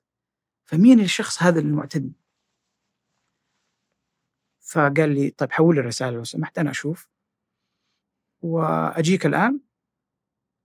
قلت له أنا أجيك. جهز اللابتوب عشان ندخل على ناجز. آه، في الحقيقة اللي أسمع من الشباب والتجار ورواد الأعمال إنه فترة الكورونا وبعدها موضوع القضايا والمحاكم زادت بنسبة كبيرة بس ما تحضرنا النسبة. مم. خلافات بين تجار خلافات بين صاحب عقار ومستأجرين. كم نسبة الخصم؟ هذه أشياء يعني النظام آه، خلاها بالتراضي بين الطرفين أو المحاكم هي اللي تفصل. بس أنا لا عندي عقد شبكة إيجار مع شخص ولا أني سويت شيك من غير رصيد. إيش هذا الشيء القوي التنفيذي؟ دخلنا على ناجز. ما في شيء. ناجز اللي هي البوابة اللي فيها إلكترونية للوزاره وزارة العدل. حديثة وقوية ولكن فيها أكثر من شق في القضاء وفي التنفيذ. مم. فالموضوع اللي يخص الرسالة والقصة تنفيذ. فكان ما يظهر عندي جلسات وقضاء. فكان غير واضح معناته صدر الحكم. آه، صدرت فاتورة تسمى فاتورة مم. تنفيذية. فالمحامي طالع فيا وأنا طالع فيه. طيب هذا إيش وضعها قال لي في أي خلافات قلت له لا يوجد أي خلاف وش علاقة الخلافات؟ آه، يعني ظنوا أنه هذه يكون في قضية وحكم فيها. من محكمة مثلا خارج جدة بعض الأحيان مثلا يكون القضاء في منطقة أخرى فيتأخر نزول الصك أو الدعوة أو إلى آخره فكان هذا. تفكير استغربت. وما أعطيت اهتمام للرسالة. وتوقعت أنه بالخطأ. بس لما أشوف آخر رقم الهوية فأقول لا ما هو بالخطأ. ثاني يوم آه، أو ثالث يوم تم صدور منع سفر. آه. كانت الرسالة تجيني من ام أو اللي هو بال- بالرسائل الرسمية أبشر ولا؟ اتصلت على زميلنا المحامي. وش الرسالة تقول إنه تمام منعك من السفر؟ عزيزي صاحب الهوية أو صاحب الهوية رقم كذا آخر رقمين. تم صدور منع سفر. آه، فاتصلت على المحامي وقلت له أستاذ الفاضل آه نبغى حل ترى جات رسالة أول جانا كم مليون الآن جانا منع سفر. وبعدين؟ قال لي والله أنا مستغرب. ما جاك أي اتصال. قلت ما جانا أي اتصال. أي رقم يجيني غريب عجيب أرد أبغى أعرف مين صاحب المشكلة. فجلست تقريبا أسبوع على هذا الحال آه، النظام طبعا مع التجربة والخبرة في الحياة عرفنا فكرة الرسائل كالتالي. الفكرة الأولى سداد الفاتورة. عدم السداد بعد خمسة أيام منع السفر. بعد منع السفر تجميد الحسابات البنكية. بعد تجميد الحسابات البنكية تبدأ بالقضاء والجلسات والى آخره. إلى الآن مرت تقريبا أسبوع إلى أسبوعين وما نعرف مين الخصم أو مين آه، أو مين الطرف الثاني. تم منع السفر؟ أول شيء فاتورة مليونية أو عدة ملايين منع السفر تجميد الحسابات البنكية. أم فيصل عرفت الآن؟ أم فيصل عرفت من أول يوم رسالة قلت لها ترى في شيء بالغلط في كم مليون. صدر علي فاتورة إيش كان ردة فعلها؟ آه الله يختار الخير.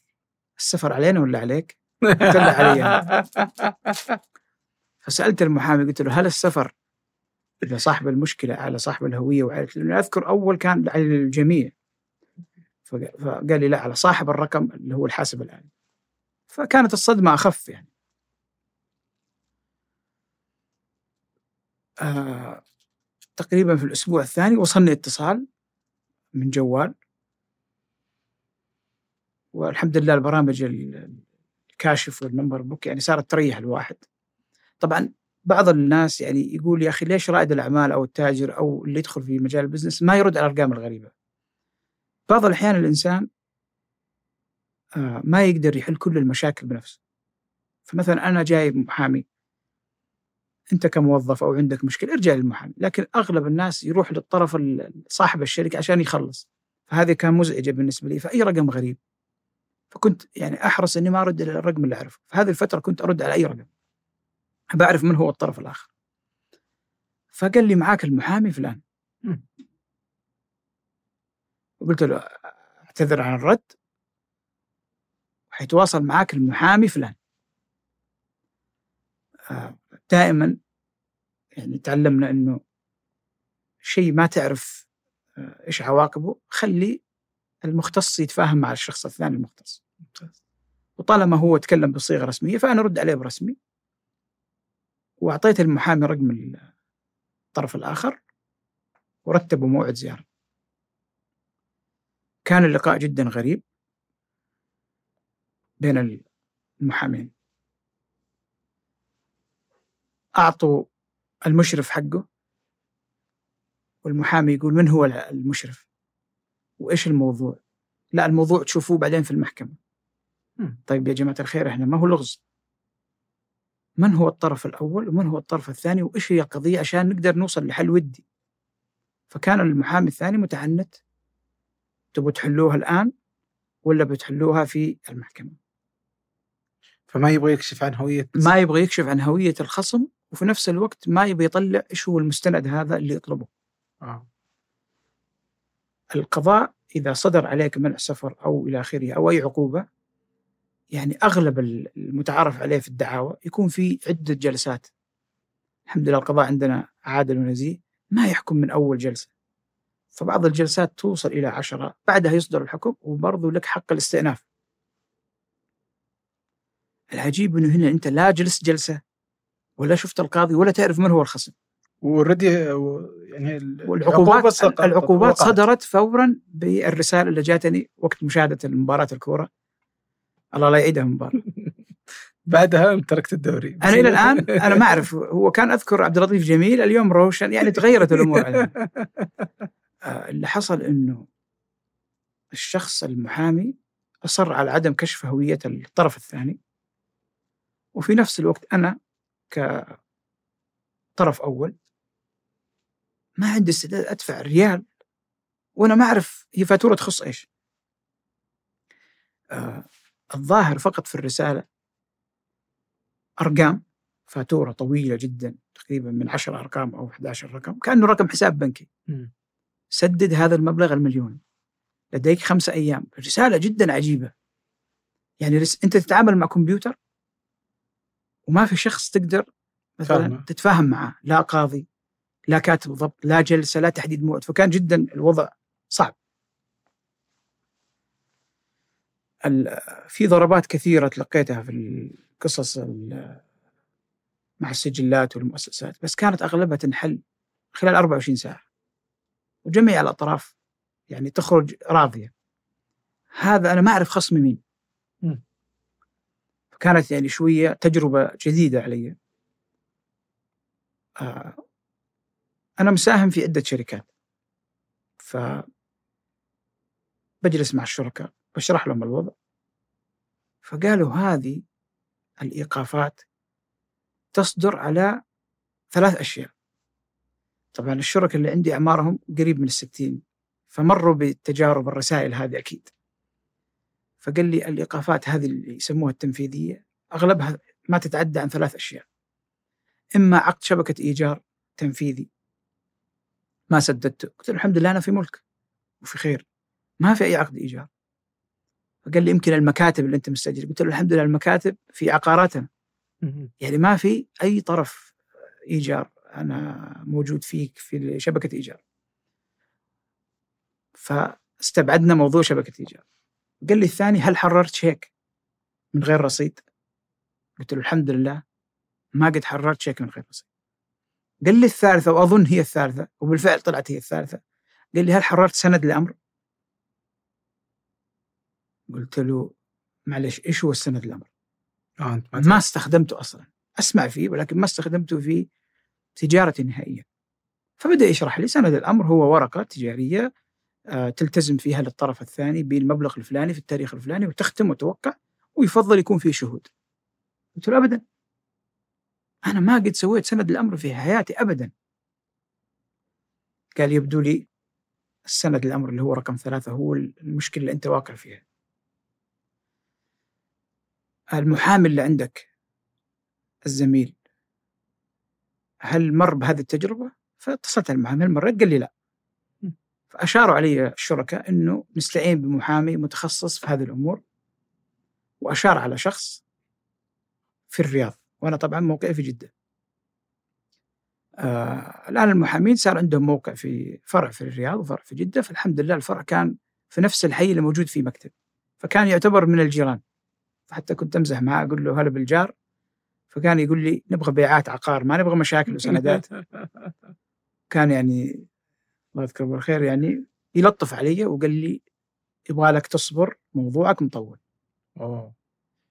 تجربة جديدة. آه فكنت أسأله دائما. طبعا المحامين في النهار جلسات وقضاء. بعد المغرب يبدأ على قولتهم مع العملاء الدردشة. فكنت أنا بعد المغرب مجهز القهوة وأروح أجلس معه يعني أنا أروح أستمع لقصة تخصني وأنا ما أدري عنها شيء. هذا كان عجيب. فكان يقول لي هل أنت تركت في واحدة من أنشطتك مطبوعات؟ هل تركت أختام؟ فكان جوابي الأغلب لا. تذكرت مشروع الكهرباء. آه. كانت الخسارة كبيرة وكانت التصفية سريعة. فكان ترتيب المخالصات والخروج ما هو مرتب. فقلت له نعم. وموجود مع شخص ويبدو لي إنه هو صاحب الموضوع فقال لي حاول تتذكر إيش تركت عنده. قلت له الإيميلات أنا أحب أتعامل بالإيميل لأنه أثبته عندي ورسمي وكذا. قال أنا ما أتكلم عن الإيميل. الإيميل يعني ما يخترق الإيميل إلا شخص محترف وهذا نادر يعني. أنت في النهاية منشأة ويعني ما هي منشأة كبيرة إنه شخص يعني يخترق وكذا. أنا أتكلم على المطبوعات. والاختام فكان جوابي بعد يعني تذكر لأنه السند في 2020 وتصفية المنشأة 2015 ففي فترة طويلة. تذكرت انه المشرف كان معاه بوك كامل من المطبوعات الرسمية اللي هو جابها من المطبعة. وختم رئيسي نسميه الختم الثاني عند الطوارئ عند السفر.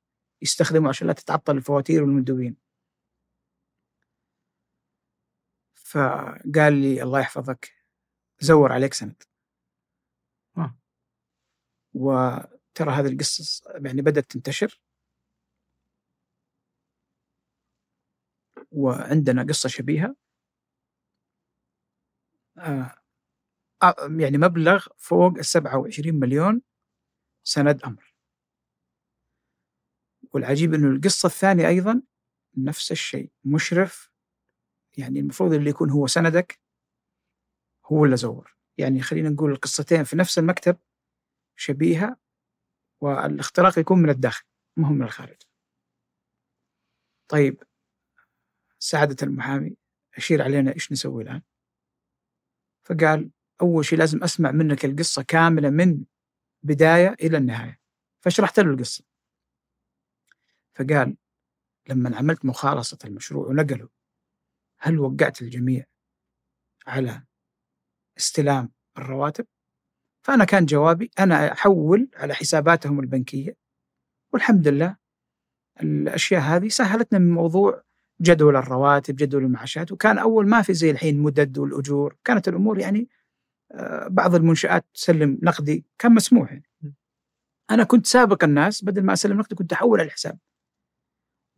وأي ملاحظة نرجع لكشف الحساب موضح فيه استلام الرواتب قال لي طب هل سويت آه، استلام الأختام والمطبوعات؟ قلت له لا. قال لي طيب هذا خطأ. قلت له يعني حتى لو أخطأ صاحب المنشأة آه، في نظام قضاء يحكم. آه، قال لي رفع المستندات والسندات عفوا. يكون عبر الكمبيوتر في ناجز يعني خيل الموضوع إنه زي الباركود إذا قرأ ونجح الباركود في قراءة السند فيقبل بدون قاضي أوه. وتتنفذ العقوبة عليك بدون قاضي كما هو مدون في السند أوه. فكنت أتكلم مع المحامي أقول له يعني لو هو زود المبلغ إلى 100 مليون هل يعقل؟ قال لي إلى مليار طالما الأركان موجودة المكان الختم التوقيع التاريخ الأسماء. فهو مكتمل الأركان. فهو بمجرد إنه يرفع على النظام يرفع على الكمبيوتر باركود النظام في التنفيذ يقبل. وينفذ. بدون بدون تدخل بشري وينفذ. واو. هو جميل هذا التطور ولكن ما هو في صالح رواد الأعمال. ما هو صالح أي أحد. وأنا كل ما أفتكر هذا السند أفتكر كلمة المشرف لما جاني وقال حنقلب عدة قلبات. فهذه كانت هي القلب ال- الأم الرئيسية من رأس الهرم في هذه الأثناء حاولت أدخل وسيط مع الطرف الثاني طالما انكشف لنا الموضوع يعني فكان النقاش عن إنه هل صحيح تستحق هذا المبلغ؟ طب أنت كم راتبك؟ ال- الرواتب المشرف والمندوبين ما تتعدى ال 5000 4000 ريال. ولو افترضنا العمل من 2012 إلى 15 أو من 11 إلى 15 وراتب من 4000 5000 3000 نهاية الخدمة تكون 30000 مم. والحمد لله لما كنا يعني آه نحقق على قولتهم نجاح في العمل التجاري كنا نعمل زي ال ال ال ال الجلسات اللي يكون فيها مثلا توزيع مكافآت توزيع عمولات. فخلينا نقول نهاية الخدمة مغطية يعني بالكامل وزيادة.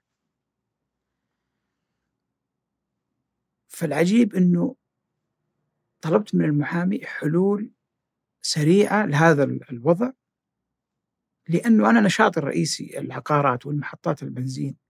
هذه الأنشطة آه، الإيقافات آه، هي يطلق عليها إيقاف مالي.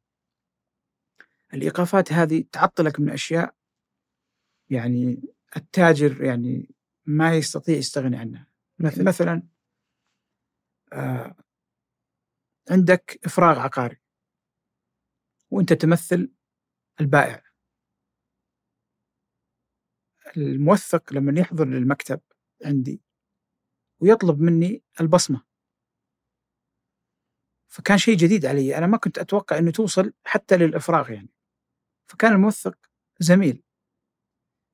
والموثقين دائما يتميزوا بالحكمة فما يبغى يعني يعمل بلبلة في البيعة. فيبدأ يأشر لي يرسل لي واتساب.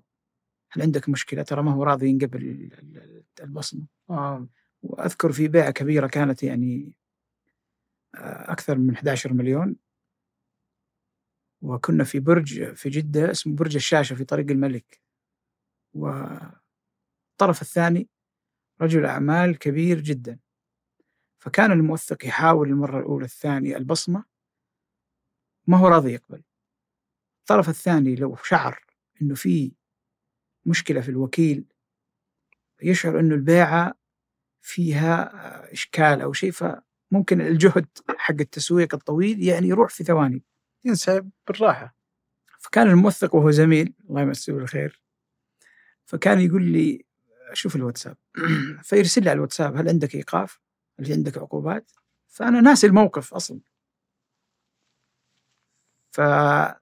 فمن طبيعتي دائما عند الإفراغ يكون دائما شخص معايا من الشباب. والحمد لله كان آه، في خلال دقائق معدودة عملنا وكالة جديدة للشخص الثاني بدون ما يشعر الطرف الثاني إنه في آه، إشكال. إحنا كنا نفرغ في بنك في البرج. فطلبت من ال- العامل إحضار ضيافة. عشان أكسب الوقت في الافراغ وعمل الوكالة للشخص الثاني بدون ما يشعر المشتري. آه، خصوصا إنه سدد التصرف العقاري مبلغ كبير وخلاص يعني الموثق موجود والبيانات باقي بس البصمة. الشخص الثاني وأنا بعمل له الوكالة أقول له أعطيني هويتك يعني ملامح عينه. إيش في يا أبو فيصل؟ تبي تحطها باسمي؟ مو فاهم مسكين. ما هي باسمك كل شيء يعني ابغاك تفرغ بدال إنه في عندي مشكلة. الحمد لله تمت على خير. هذه إحدى العقبات اللي يعني ما تتخيلها من جراء الإيقافات المالية. آه البنوك. يعني أنت تشوف المبلغ عندك في الحساب تروح للصرافة الأولى تسحب. ما تقدر تسحب راجع الفرع. في رسائل جميلة تجيك. بنتعبك معانا زور الفرع.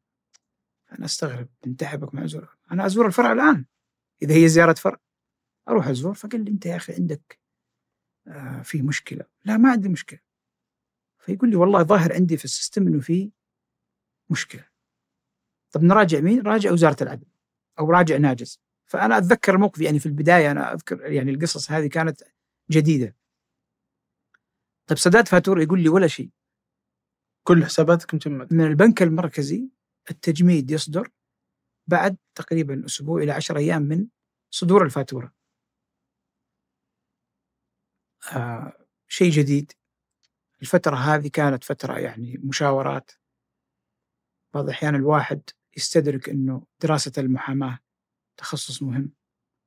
آه يعني في بداياتنا في التجارة ما كنا نستعين بمحامي إلا عند الضرورة. يعني مثلا آه عند تسجيل العقد. ولكن أنا أشوف مهنة المحاماة هي مهنة يعني يعني ضروري يكون مع رائد الأعمال أو التاجر محامي مستشار في الأشياء البسيطة والأشياء الكبيرة. لكن الحياة تعلمك صحيح. فكان المحامي الله يحفظه يقول لي ترى يمكن بندخل في سنتين. ها.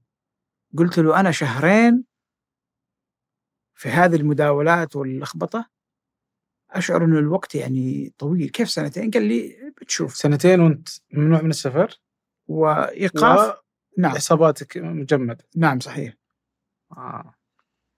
سعادة المحامي لما يقول لي سنتين أنا اعتقدت في البداية أنه جزء من من تهدئة اللعب. أنه يا عميلي يعني لا تجيني كل يوم بعد المغرب خليها أسبوع أسبوعين. لما يعني يجد جديد إن شاء الله أكلمك. وأبو فيصل ما عنده إلا إيش؟ قهوة ودلة وعسل وبسم الله تعالى. وجار. والرسول وصى بالجار اللهم صل وسلم. فكان يقول لي كلمة ومن أهل الشمال فكان يقول لي اصبر الله يهديك. وفي كلام ما أفهم عليه فإلا أفهم أنه يا أخي لا تجي اصبر علينا. وإذا خلصنا الخصم على الحجر والشجر. فيعني كأنه يقول لي لك أنت الحرية بعدين النظام يكفل لك العقوبة بعدين كيف تردها للخصم فاصبر. لكن كلمة السنتين بالنسبة لي هذه كانت شوية يعني الواحد لما يقول لشخص آخر يعني اصبر شهر شهرين مقبول. سنتين عمر. حصلت مواقف أحاول يعني أبرزها. أنا إنسان أحب أصيد كل أسبوع إلى أسبوعين. ف... سمك؟ أي نعم. أنا كل بالي لما تقول لواحد منع من السفر هو منع من السفر بالطائرة. وهذا المتعارف عليه. أتفاجأ. لبس الصيد الشورت والبندانة والكاب. ونشتري اللعف اللي هو الساردين والسلماني والسنارات والجلب والصيادين المحترفين. وعادة رحلات الصيد من 8 إلى 12 ساعة.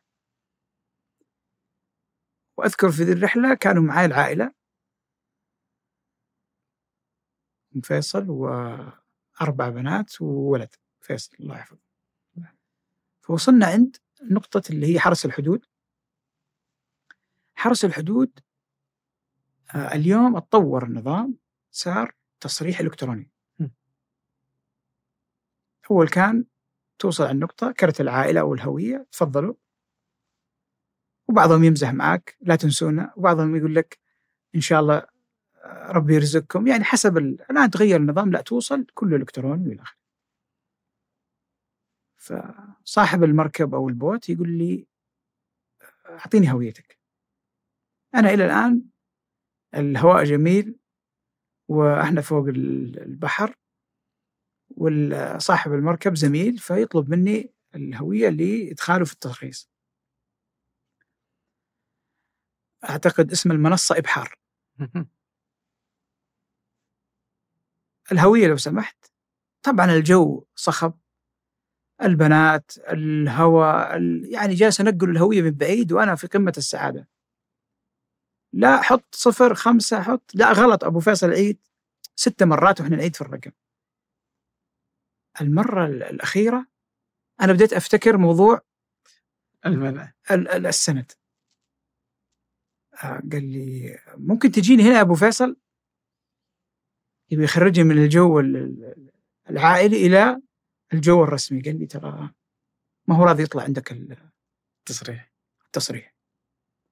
قلت له طيب إحنا ما حنبعد قريب هي سميكات شوية ونرجع. قال لي لا. ضرر على النقطة وضرر علي. وترخيص ممكن يلغى. ترى دائما تجينا إحراجات والتعليمات. وكبر الموضوع. طيب يعني هنا حسيت إنه السفر لا ما يعني السفر فقط في المطارات والطائرة ممكن يعني حتى نقطة آه، بحر إلى آخره فهذه من الأشياء اللي يعني اللي كانت يعني شوي رجعتوا؟ اي رجعنا طبعا وكانوا يسألوني الأطفال يعني سبب الرجعة فقلت لهم الهواء والتيار والأمواج وصرت أقول لهم عبارات يعني مطاطية فان شاء الله نعوضكم قريب. يعني المواقف كثير سعادة المحامي كان يقول لي أبو فيصل في هذه الحالات الحل الوحيد المنازعة التنفيذية. وش المنازعة؟ قلت له اشرح لي. قال لي المنازعة التنفيذية هو إنك أنت تطعن في هذا السند. وهذا حق مشروع فقلت له يعني آه، نرفع طلب ولا الكتروني قال لي كله إلكتروني الآن. ومن بعد كورونا كله عن بعد. الجلسات ما عدا شك معين. يبدو لي الجنائي أو الأشياء الكبيرة. فقال لي أنت يعني متأكد إنك أنت ما كتبت هذا السند؟ قلت له يا أخي هل في شخص عاقل يكتب على نفسه سند عدة ملايين؟ ينسى. وينسى ويبصم. ما ما هو معقول وين الشهود؟ أنت اليوم لو لو تستاجر شقة تجيب لك شاهدين. لو يعني فقال لي متأكد؟ ترى فيها شغل. قلت له أنا جاهز. صاحب الحق دائما شجاع وواثق.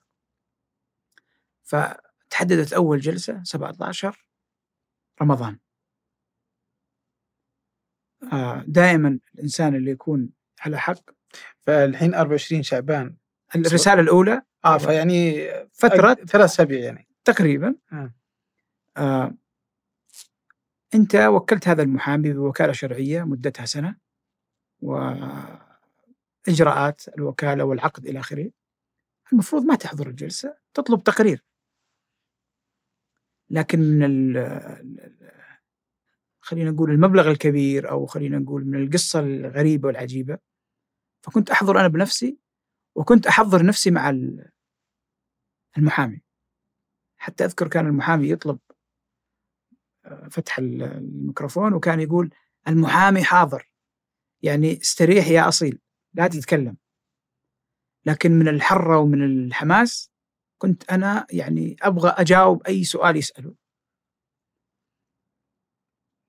فلما شافوني يعني ماني راضي. يعني الآن عندك تظهر في الشات الاسم أو ضيف كاتب العدل أو القاضي الطرف الآخر يظهر باسمه. أنا كنت أحضر باسمي الثلاثي. يعني محضر على قولتهم مجهز. طب إيش فائده المحامي؟ ما أنت كان يرسل لي على الواتساب آه عبارة اركض بارك الله فيك. المحامي. بدأت أول جلسة أي سؤال من القاضي تلقاني أنا اللي أجاوب. طب وهذا اللي جالس يحضر مسكين المحامي.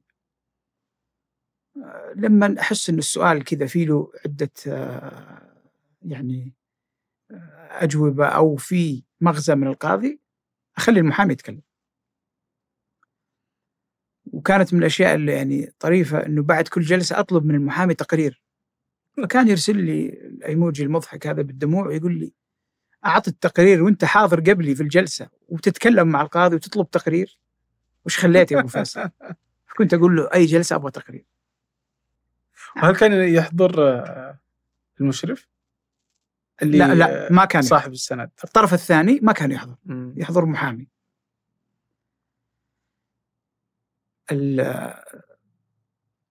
الجلسة الأولى في 17 رمضان ومعلش ما قدرت وما قد تواصلت معه يعني ما ما بغيت تتواصل مع الطرف الثاني.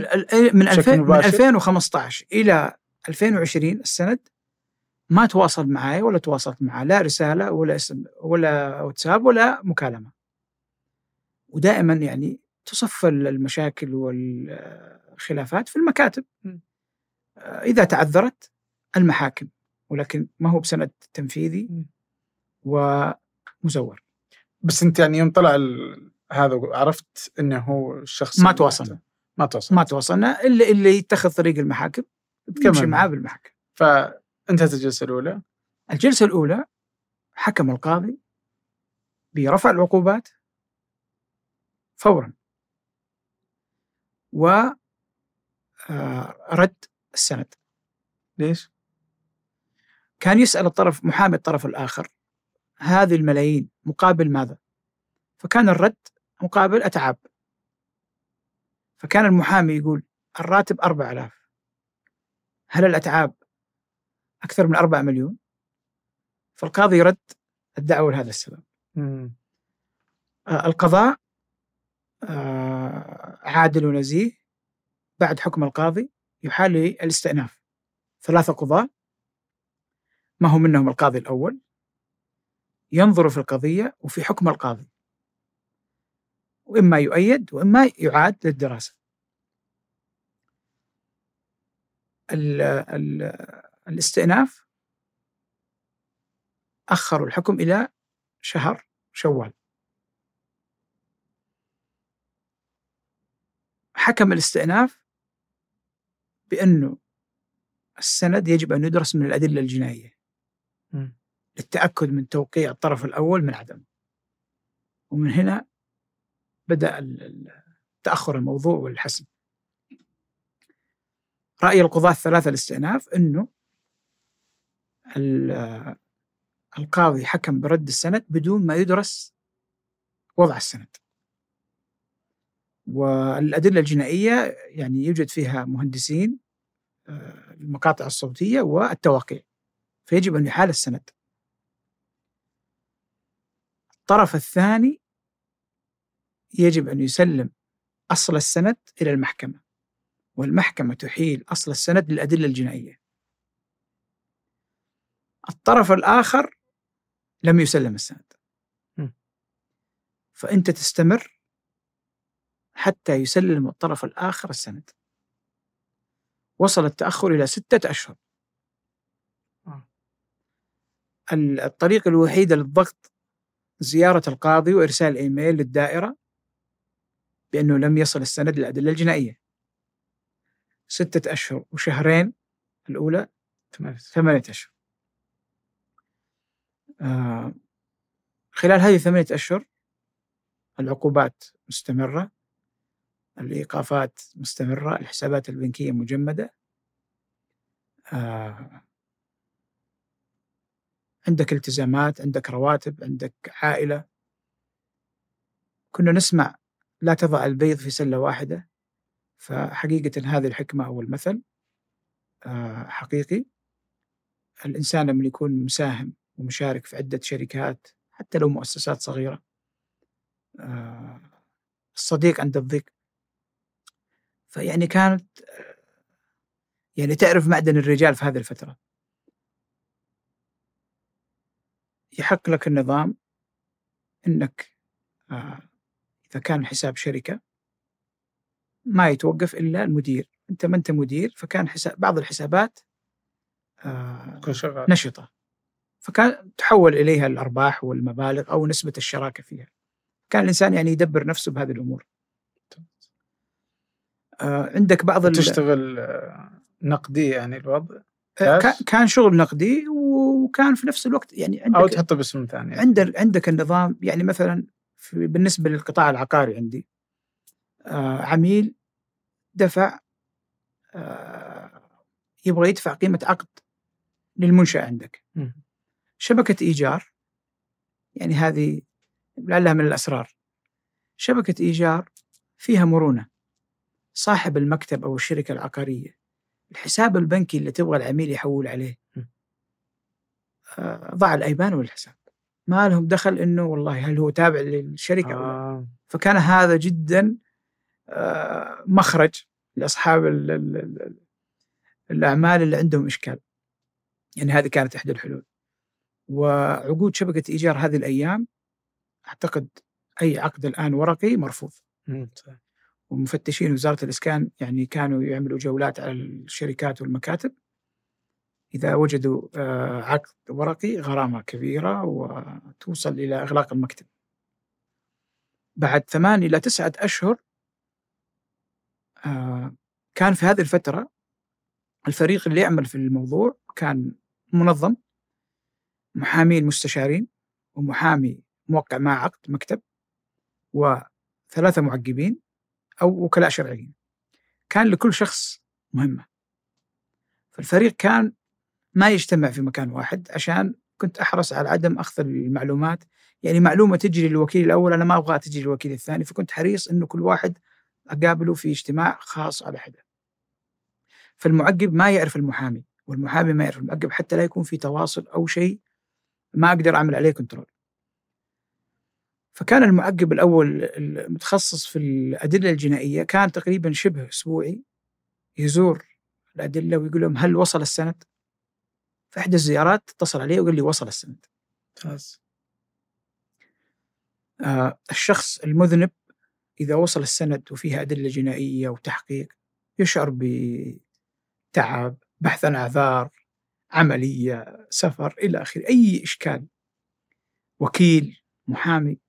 أنا كنت حريص جدا على الحضور أذكر مكالمة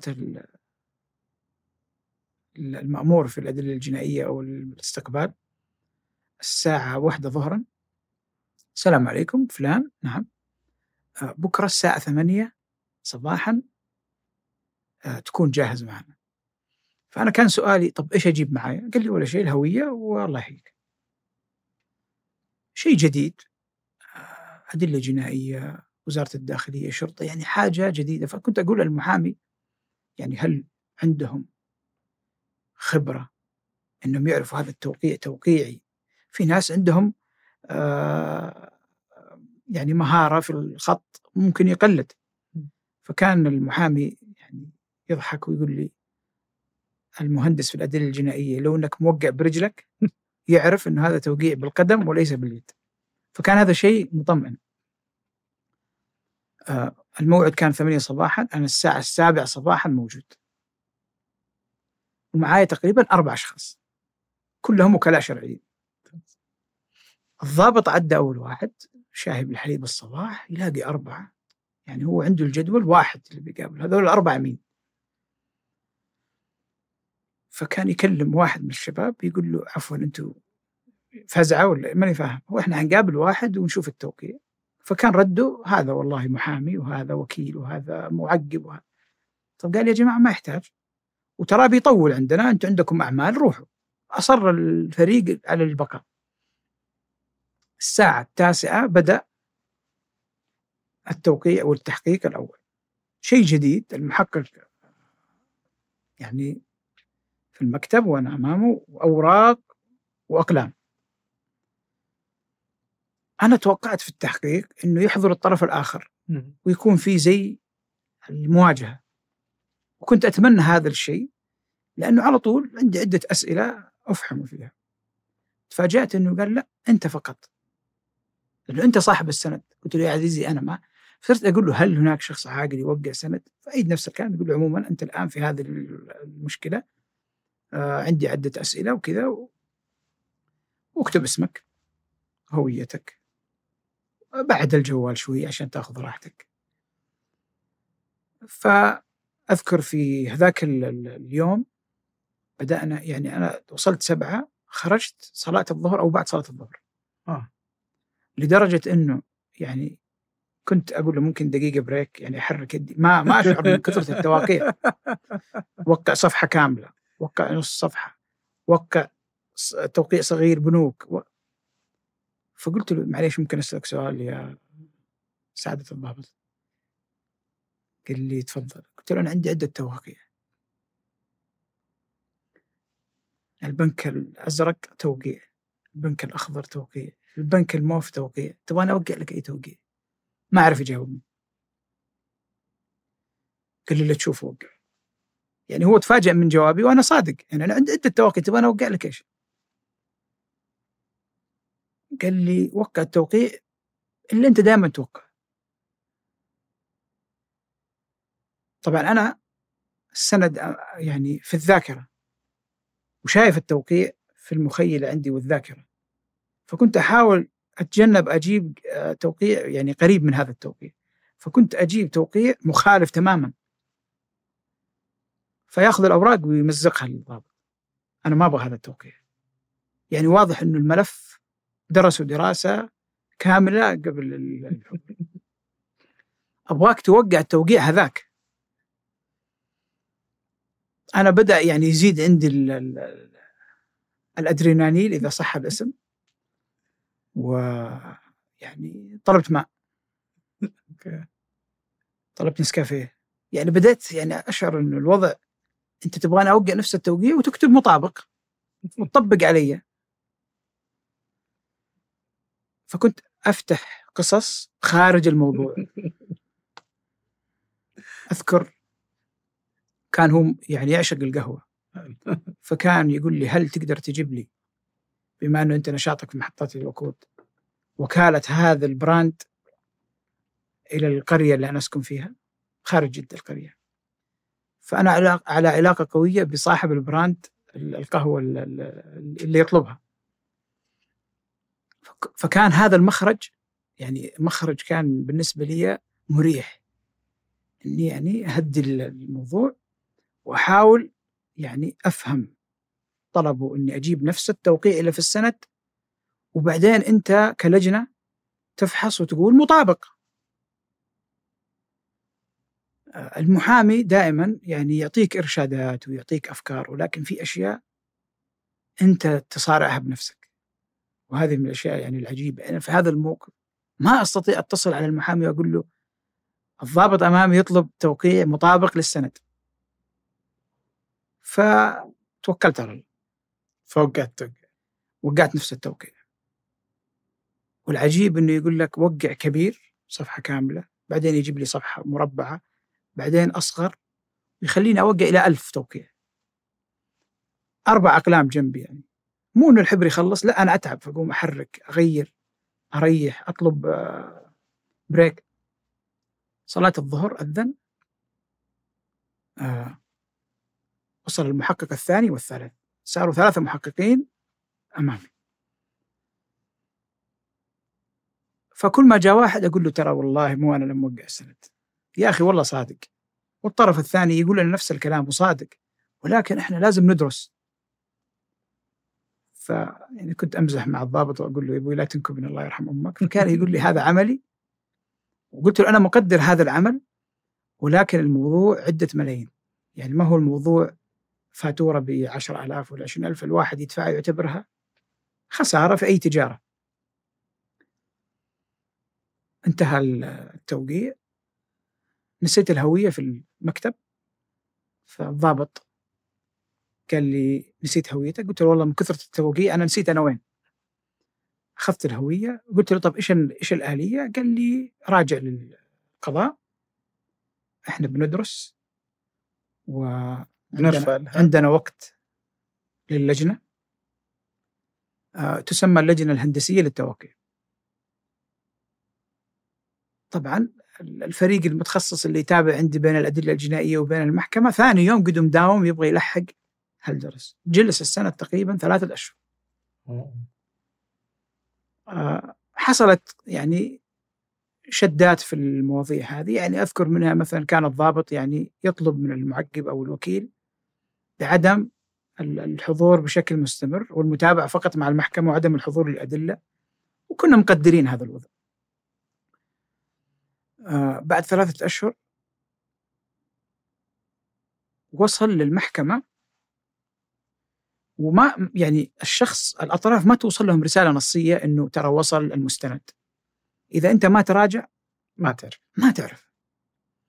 فوصل لل يعني وصلني الخبر إنه وصل الملف. الملف يعني يطلق عليه مغلق بالشمع الأحمر. فكنت أطلب طلب واحد من كاتب الضبط أو المشرفين عند القاضي. يا أخي أنا الأصيل وأبغى أشوف نتيجة فحص الادله الجنائية. يا أخي حق. أنت تقول هذا توقيعي وأنا أقول لكم هذا ما هو توقيعي. أبغى أشوف النتيجة. فكان يعني رده حازم يجب تحديد جلسة قضائية. يعني الإنسان واثق من نفسه أنه ما كتب. وواثق من على قولتهم يعني طريقته في أنه ما يوقع سندات الأمر ولا شيكات من غير رصيد والى آخره. لكن سبحان الله في النفس شيء شيء جديد. فكنت أخشى أنه التوقيع مطابق اتصلت على سعادة المحامي قلت له القهوة جاهزة أنا جايك. فكان يعني الرجل هذا عجيب وكان يضحك ويقول لي عسى ما جبت العيد. قلت له المحقق يطلب مني توقيع مطابق للسند. وأنا ضبطت له توقيع مطابق للسند بناء على طلبه. فصار يقول لي يجيب الله خير. و الله يستر عليك. وكان يضحك. في هذه الأثناء النظام يطلب من الطرفين تحديد جلسة. الطرف الآخر ما يعرف النتيجة. والطرف الأول ما يعرف النتيجة. لا هو طلب تحديد جلسة ولا أنا طلبت تحديد جلسة. فجلس الموضوع معلق عدة أشهر. آه، طلب المحامي مني آه، موعد مقابلة وقال لي يا أخي اسمع. العقوبة صادرة عليك الآن كملنا سنة وعدة أشهر. أكثر من كذا ما في. توكل على الله وحدد جلسة. قلت له أبد وش اللي خلاك إيش اللي كان مخليك تتردد؟ أخشى إنه يكون مطابق. آه. قلت أبد أنا مرتاح. قال لي أنت متعطل. قلت له أبد إذا هي فيها مطابقة. أنا أقول لك أنا مرتاح. وخليها كذا هو اللي يطلب تحديد الجلسة. وبالفعل. الطرف الآخر حمل تأشيرة خروج وعودة. 12 شهر. ووكل المحامي. وبهذه الآلية اللي اتبعها المشرف حمى نفسه من إيش؟ عقوبة التزوير أو السجن. بحيث أنه لو صدر الحكم هو خارج البلد والمحامي موجود. صدر الحكم لصالحه رجع. رجع وتقاسموا المبالغ. أو شوف الآلية اللي اتفقوا فيها معاه في العقد بينهم. فبالفعل تحدثت الجلسة وأنا الآن أمام الأمر الواقع وهو برا السعودية؟ هو برا السعودية. آه. واللي يرفع الجلسة محامي سعودي. والعجيب والغريب أنه جميع المحامين في نفس الحارة وجيراني. لكن ما أعرفهم يعني ما تجمع لي علاقة ولكن العجيب أنه كلهم في حارة واحدة وجنب بعض. آه الطرف الآخر خارج المملكة الضغط عليه أخف. الطرف الأول داخل المملكة والسيف عليه. تحددت الجلسة كالعادة الطرف الأول حاضر والمحامي حاضر ومحضر نفسي أنا بالاسم الثلاثي. آه في هذه الأثناء تغير القاضي. القاضي الأول انتقل إلى مدينة أخرى وحضر قاضي جديد ما يعرف عن الحكم الأول اللي ردت فيه الدعوة. فكأنه ينظر للقضية من جديد. وهذا شيء ما هو في صالح الطرف الأول. تعددت الجلسات وتعددت القضايا وبين كل جلسة وجلسة ثلاثة أشهر. في إحدى الجلسات طلبت من القاضي مواجهة الطرف الثاني. وبعض القضايا القاضي يعني ما يستطيع فراسة يحلها إلا بالمواجهة. فأمر القاضي من محامي الشخص الآخر بتحضير الطرف الثاني في الجلسة. والنظام إذا إذا جلسة جلستين لم يحضر وعصر أمر القاضي يحكم ضده أو يحكم بما يراه. فالجلسة الثانية خلاها بعد أسبوع. يعني خلينا نقول القاضي يبغى يحسم الموضوع. وجميع الأطراف تبي تحسم. حضر الطرف الثاني في الجلسة. عن بعد فهو لا يزال برا السعودية. كله عن بعد. فهو ما رجع السعودية. نعم. م. كله عن بعد. جلسات القضاء الحساسة. الوضع كالتالي. حامل جوال أول. لابتوب القضية. جوال ثالث أو ثاني. استشارة مع المحامين. محامي يعني جلسة آه، عمليات أو مكتب عمليات. الكلمة محسوبة. ممكن كلمة تقولها يصدر عليك الحكم. وممكن كل كلمة تنساها يصدر آه، الحكم في آه، يعني ما هو في صالحك ضدك. كان الوضع يعني حساس جدا. وأغلب الجلسات تكون الساعة 11 الصباح. قبل صلاة الظهر الانسان يكون في قمة النشاط وال والحيوية. حضر الخصم. أول مواجهة بعد تقريبا الآن صار 2022 يعني سبع سنوات. ما سمعت صوته ولا سمع صوتي كان القاضي طبعا دائما القاضي في إدارته في جلسات القضاء عن بعد تكون حازمة جدا لعدم تضارب الأصوات. فكان إذا سمح لك بالكلام تتكلم ما سمح لك بالكلام ممكن يخرجك من الجلسة. فكان المحامي يتكلم هو الآن القاضي ما يبغى المحامي يتكلم يبغى الطرفين يتكلموا وتحصل مواجهة وبعدها يقرر هل هذا السند صحيح أو غير صحيح. فأنا وجهت سؤالي بدون أي ترتيب مع المحامين. طب معلش قبل سؤالك تسمح لي. آه القاضي إيش طلع آه نتيجة الدليل الأدلة الجنائية؟ بالنسبة للتوقيع؟ غير مطابق. آه غير مطابق. نعم. مم. طيب وليش ما حكم بدون خلاص يعني مفترض إنه غير مطابق؟ القضاء عادل ونزيه. هل عندك بينة أخرى؟ آه فما كانت يترك كافية. فرصة. فرصة وفرصتين وثلاث وهذه يعني ما هي في صالح الطرف الأول في صالح الطرف الثاني ولكن يعني هذا قضاء و... ممتاز ونقبل فيه. فكنت آه، مجهز سؤالك. سؤالي كالتالي أين استلمت السند؟ والوقت والشهود. السؤال كان غير مرتب لا مع المحامي ولا الطرف الآخر يعني متوقع هذا السؤال. فكان في تردد في الجواب وتأتأة والقاضي دائما يتميز بالفراسة ويعني آه، الجواب يكون الآن بين قوسين. فكان جوابه استلمته في منزلك في اليوم المدون في السند يعني حتى هو ما هو ذاكر هذا التاريخ. طب أنت مبلغ زي هذا؟ المفروض يكون هذا يعني بالنسبة لك تأسيس تأسيس حياتك الجديدة. مبلغ ملايين يعني معقولة ما تذكر؟ تقول لي ارجع للسند. أعدت السؤال مرة ثانية. أين استلمت السند؟ ومن الحضور؟ ومتى؟ فالإجابة كانت غير صحيحة. ذكر حي أنا ما أملك فيه عقار. فطلبت من القاضي المداخلة أذن قلت له أنا ما أملك عقار في هذا المكان وما قابلته في هذا المكان فكان يعني يوجه سؤال القاضي للخصم. وش تقول في كلام الأخ عبد الله أبو فيصل؟ فكان يقول آه، أنا ما أفتكر الكلام قديم. قال شلون الكلام قديم؟ فكان القاضي كأنه محامي. آه، سألته سؤال وأعتبره هو الضربة القاضية. على قولة رياضة الملاكمة السند استلمته مني شخصيا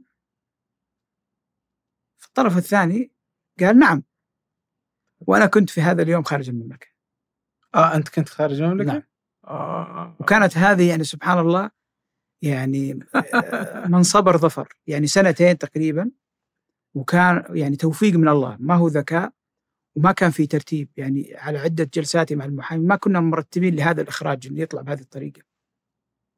فالقاضي وجه سؤاله وش تقول بهذه العبارة العامية وش تقول في أن الرجال يقول لك كان خارج المملكة شلون استلمت منه؟ يعني بتجننون أنتوا ولا إيش؟ آه، الطرف الثاني يعني تردد في الجواب ويبدو لي إنه غير يعني ما هو جالس مع المحامي فما هم عارفين يتواصلوا بالواتساب أو شيء فما عرف يجاوب. فالقاضي طلب إرفاق إثبات إنك أنت خارج المملكة. في النظام. آه أنا قدني من قبلها بعدة أيام بي دي إف ومرتبه وجاهز خمسة نجوم إخراج على على كيف كيفك.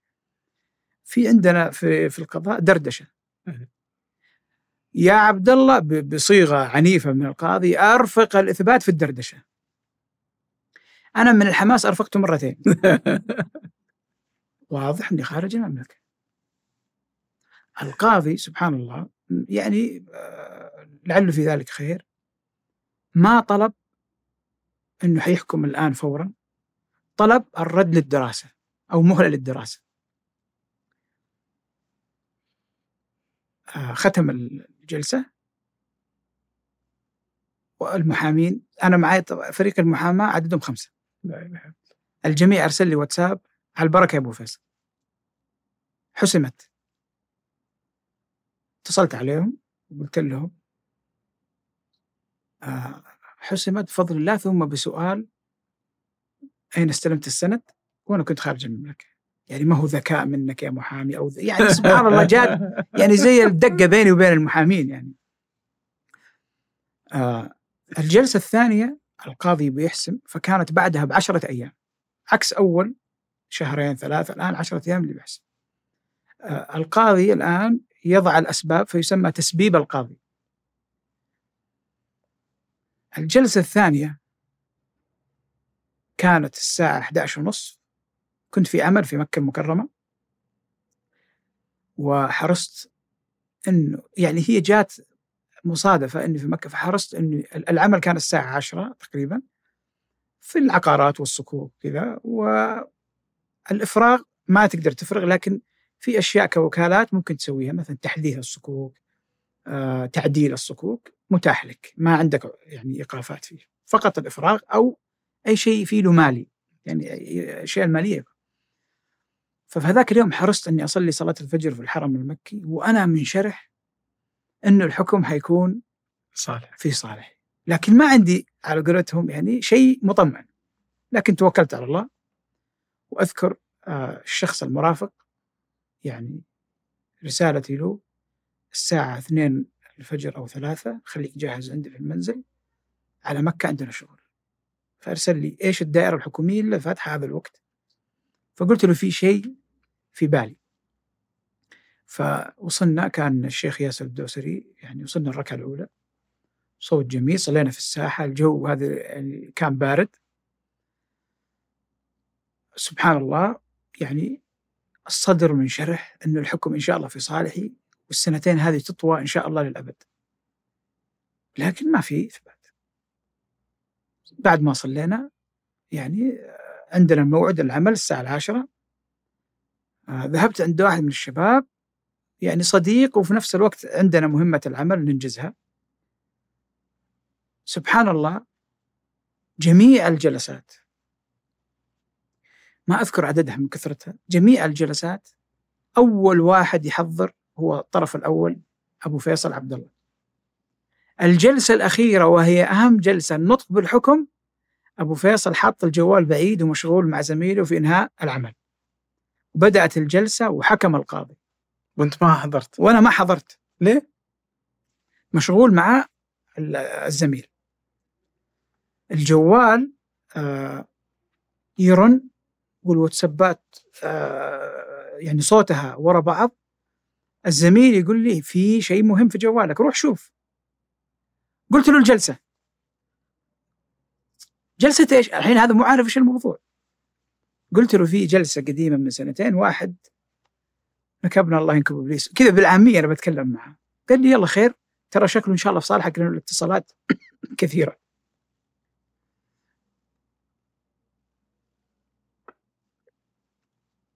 أول اتصال أشوف المكالمات الفائتة المحامي فلان سعادة المحامي فلان مكتب المدري إيش محاماة. قلت الجلس إيش صار؟ رديت على أكبرهم. على البركة حكم لك. أنا أقول له يا رجال بدأت الجلسة؟ قال لي أقول لك حكم لك عدة ثواني. السند باطل وصلى الله وسلم على نبينا محمد وعلى آله وصحبه أجمعين. رفعت الجلسة. يعني أقل من ثواني العقوبات آه. ترفع خلال 24 ساعة ومكتوب في الصك بالقوة الجبرية ولو استدعت الشرطة لإزالة العقوبة. سبحان الله يعني الموقف عجيب. آه تحضر الجلسات الثانوية أو البداية البداية اللي كان فيها مثلا سؤال وجواب والحكم يعني أنا أقول هذا لعله ثبات وطمأنينة وراحة للشخص. ومن الفرحة فقلت للزميل وين القبلة؟ قال لي وقت نهي الحين يا ابن الحلال قبل الظهر. قلت له وين القبلة أنت الحين؟ ما أنت داري. قال لي القبلة كذا وأدور على السجاد وأسجد سجود شكر. الحين موضوعنا إحنا موضوع ثاني مهم وأنا موضوعي أهم. ترك الرجال الموضوع وقال لي يا أخي وش القصة؟ فشرحت له الموضوع. قال لي اسمع هذه ما يبغى لها جلسة مكاتب. هذه يبغى لها جلسة بر. عندي مخيم في منطقة تبعد ساعة ونجيب الشباب والعقاريين ونتفاهم. والرجال ما قصر وذبح وصلنا وفي هذا الطريق جالس أحكي القصة. والحمد لله على كل حال. آه طبعا أول العقوبات كانت تأخذ وقت. الآن بمجرد صدور الحكم يصدر صك حكم ويصدر بعدها محضر إنهاء. آه خلال 24 ساعة تفتح الحسابات البنكية وترفع العقوبات فورا. هذه كانت القصة يعني وهو صار عليه. طبعا الآن أنت النظام يعني آه يكفل لك أكثر من حق. الحق الأول إتعاب القضاء. دفع الطرف الثاني. آه السند إذا أبطل بالتزوير قد يسجن الشخص الآخر ويبعد من البلد. لكن السند هنا أبطل ما هو للتزوير لعدم ثبوته ولعدم استحقاقه وأبطل. فسقطت عقوبة السجن والتزوير. وفي الحقيقة يعني أنا أتمنى أنه كان المشرف أو الموظف يعني تنتهي الخلافات في المكاتب. يعني ما وجدت حل في المكتب تشكيل لجنة من الطرفين. يعني الواحد ما يعني يكون حريص على المحاكم إلا إذا يعني عمل أكثر من محاولة للصلح. ليه كان يعتقد هو إنها حقه؟ آه هو إلى آخر لحظة هو إلى آخر لحظة وحضوره حتى في جلسة النطق بالحكم كان موجود. م. يعني عنده أمل إنه يفوز بهذا المبلغ. لا بس هل كان هو يعتقد انها حق ولا هو زورها وفعلا بس كان فرصة يبغى يأخذ فلوس؟ آه والله أعلم إنه حسب ما وصلني من الوسيط إنه في محامي أثر عليه وقال طالما الختم والمطبوعات موجودة فأنت بترفع عليه أسبوع رجل أعمال ما يتحمل منع سفر ما يتحمل آه، فلوس الشركات والرواتب بيدفع لك ورسالة جميلة تجي له في ذاك الليل وهو مروق ثاني يوم قد محول لك المبلغ. كان هذا اعتقادهم. لكن لحمنا مر ما هو سهل إنه الواحد يأخذ هذا المبلغ وخصوصا إنه بغير حق. لو كان بحق الإنسان يعني حريص دائما على الحلال والحرام خصوصا في التجارة. فالموضوع السند وطريقة الإخراج كانت يعني جدا غريبة. والله غريب. وأنا إذا يعني في نصيحة أوجهها يعني رواد الأعمال أو التجار أو اللي بادئ في البزنس الختم المطبوعات السندات القبض والصرف يعني هذه مثل الهوية. م. والله أنا مسافر وأخاف أتعطل وعندي فاتورة لازم يطبعها المدير المالي حبيبي. سافر أسبوع أسبوعين وارجع. غيرك جلس متعطل سنتين مو أسبوعين. فأنا هذه النصيحة إنه الختم والمطبوع هي مثل الهوية. تكون في خزنة خاصة والمفتاح يكون معك أو مثلا ختم إلكتروني مع التطور اللي إحنا فيه. يكون في يعني آلية وترتيب معين. والله يعني كانت سنتين صعبة. جدا. كانت يعني سنتين آه، صعبة وتجربة جديدة على الجميع. يعني حتى في أشياء يعني طريفة بعض الزملاء آه، تجارته ما تتعدى خمسين ألف. يقول لي من يوم ما سمعت قصتك الختم تحت المخدة عندي. يعني يقول لي صار عندنا زي التوعية. يعني بس الواحد ما كان ودي يكون هو التجربة لكن سبحان الله يعني في ناس يستفيد خير تجربة. إحنا كنا يعني إحدى التجارب والحياة يعني تجربة. وكانت قلبة جميلة. والله المستعان. سافرت بعدها؟ آه العقوبات آه، اترفعت تقريبا قبل 20 يوم. آه والله دوب. فهذه أول سفرة إلى الرياض. لسه باقي إن شاء الله السفرات الثانية. لكن الحساب البنكي بعد 24 ساعة آه تنشطت.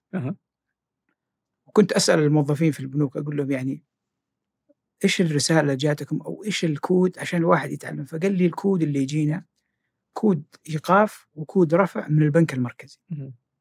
قلت له المدير الفرع ما عنده سلطة إنه يرفع الإيقاف مثلا لسداد فاتورة كهرباء معينة أو شيء. قال لي ابدا تجميد من البنك المركزي.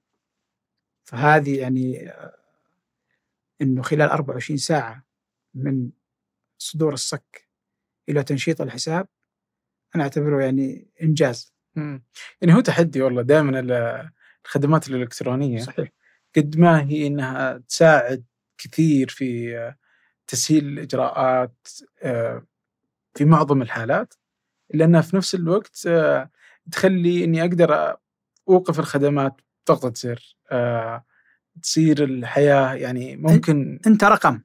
مجرد رقم. أنت مجرد رقم في الحاسب الآلي. إذا توقف الرقم أتوقف يعني كل شيء. هو يعني آه، ذو حدين. فعلا.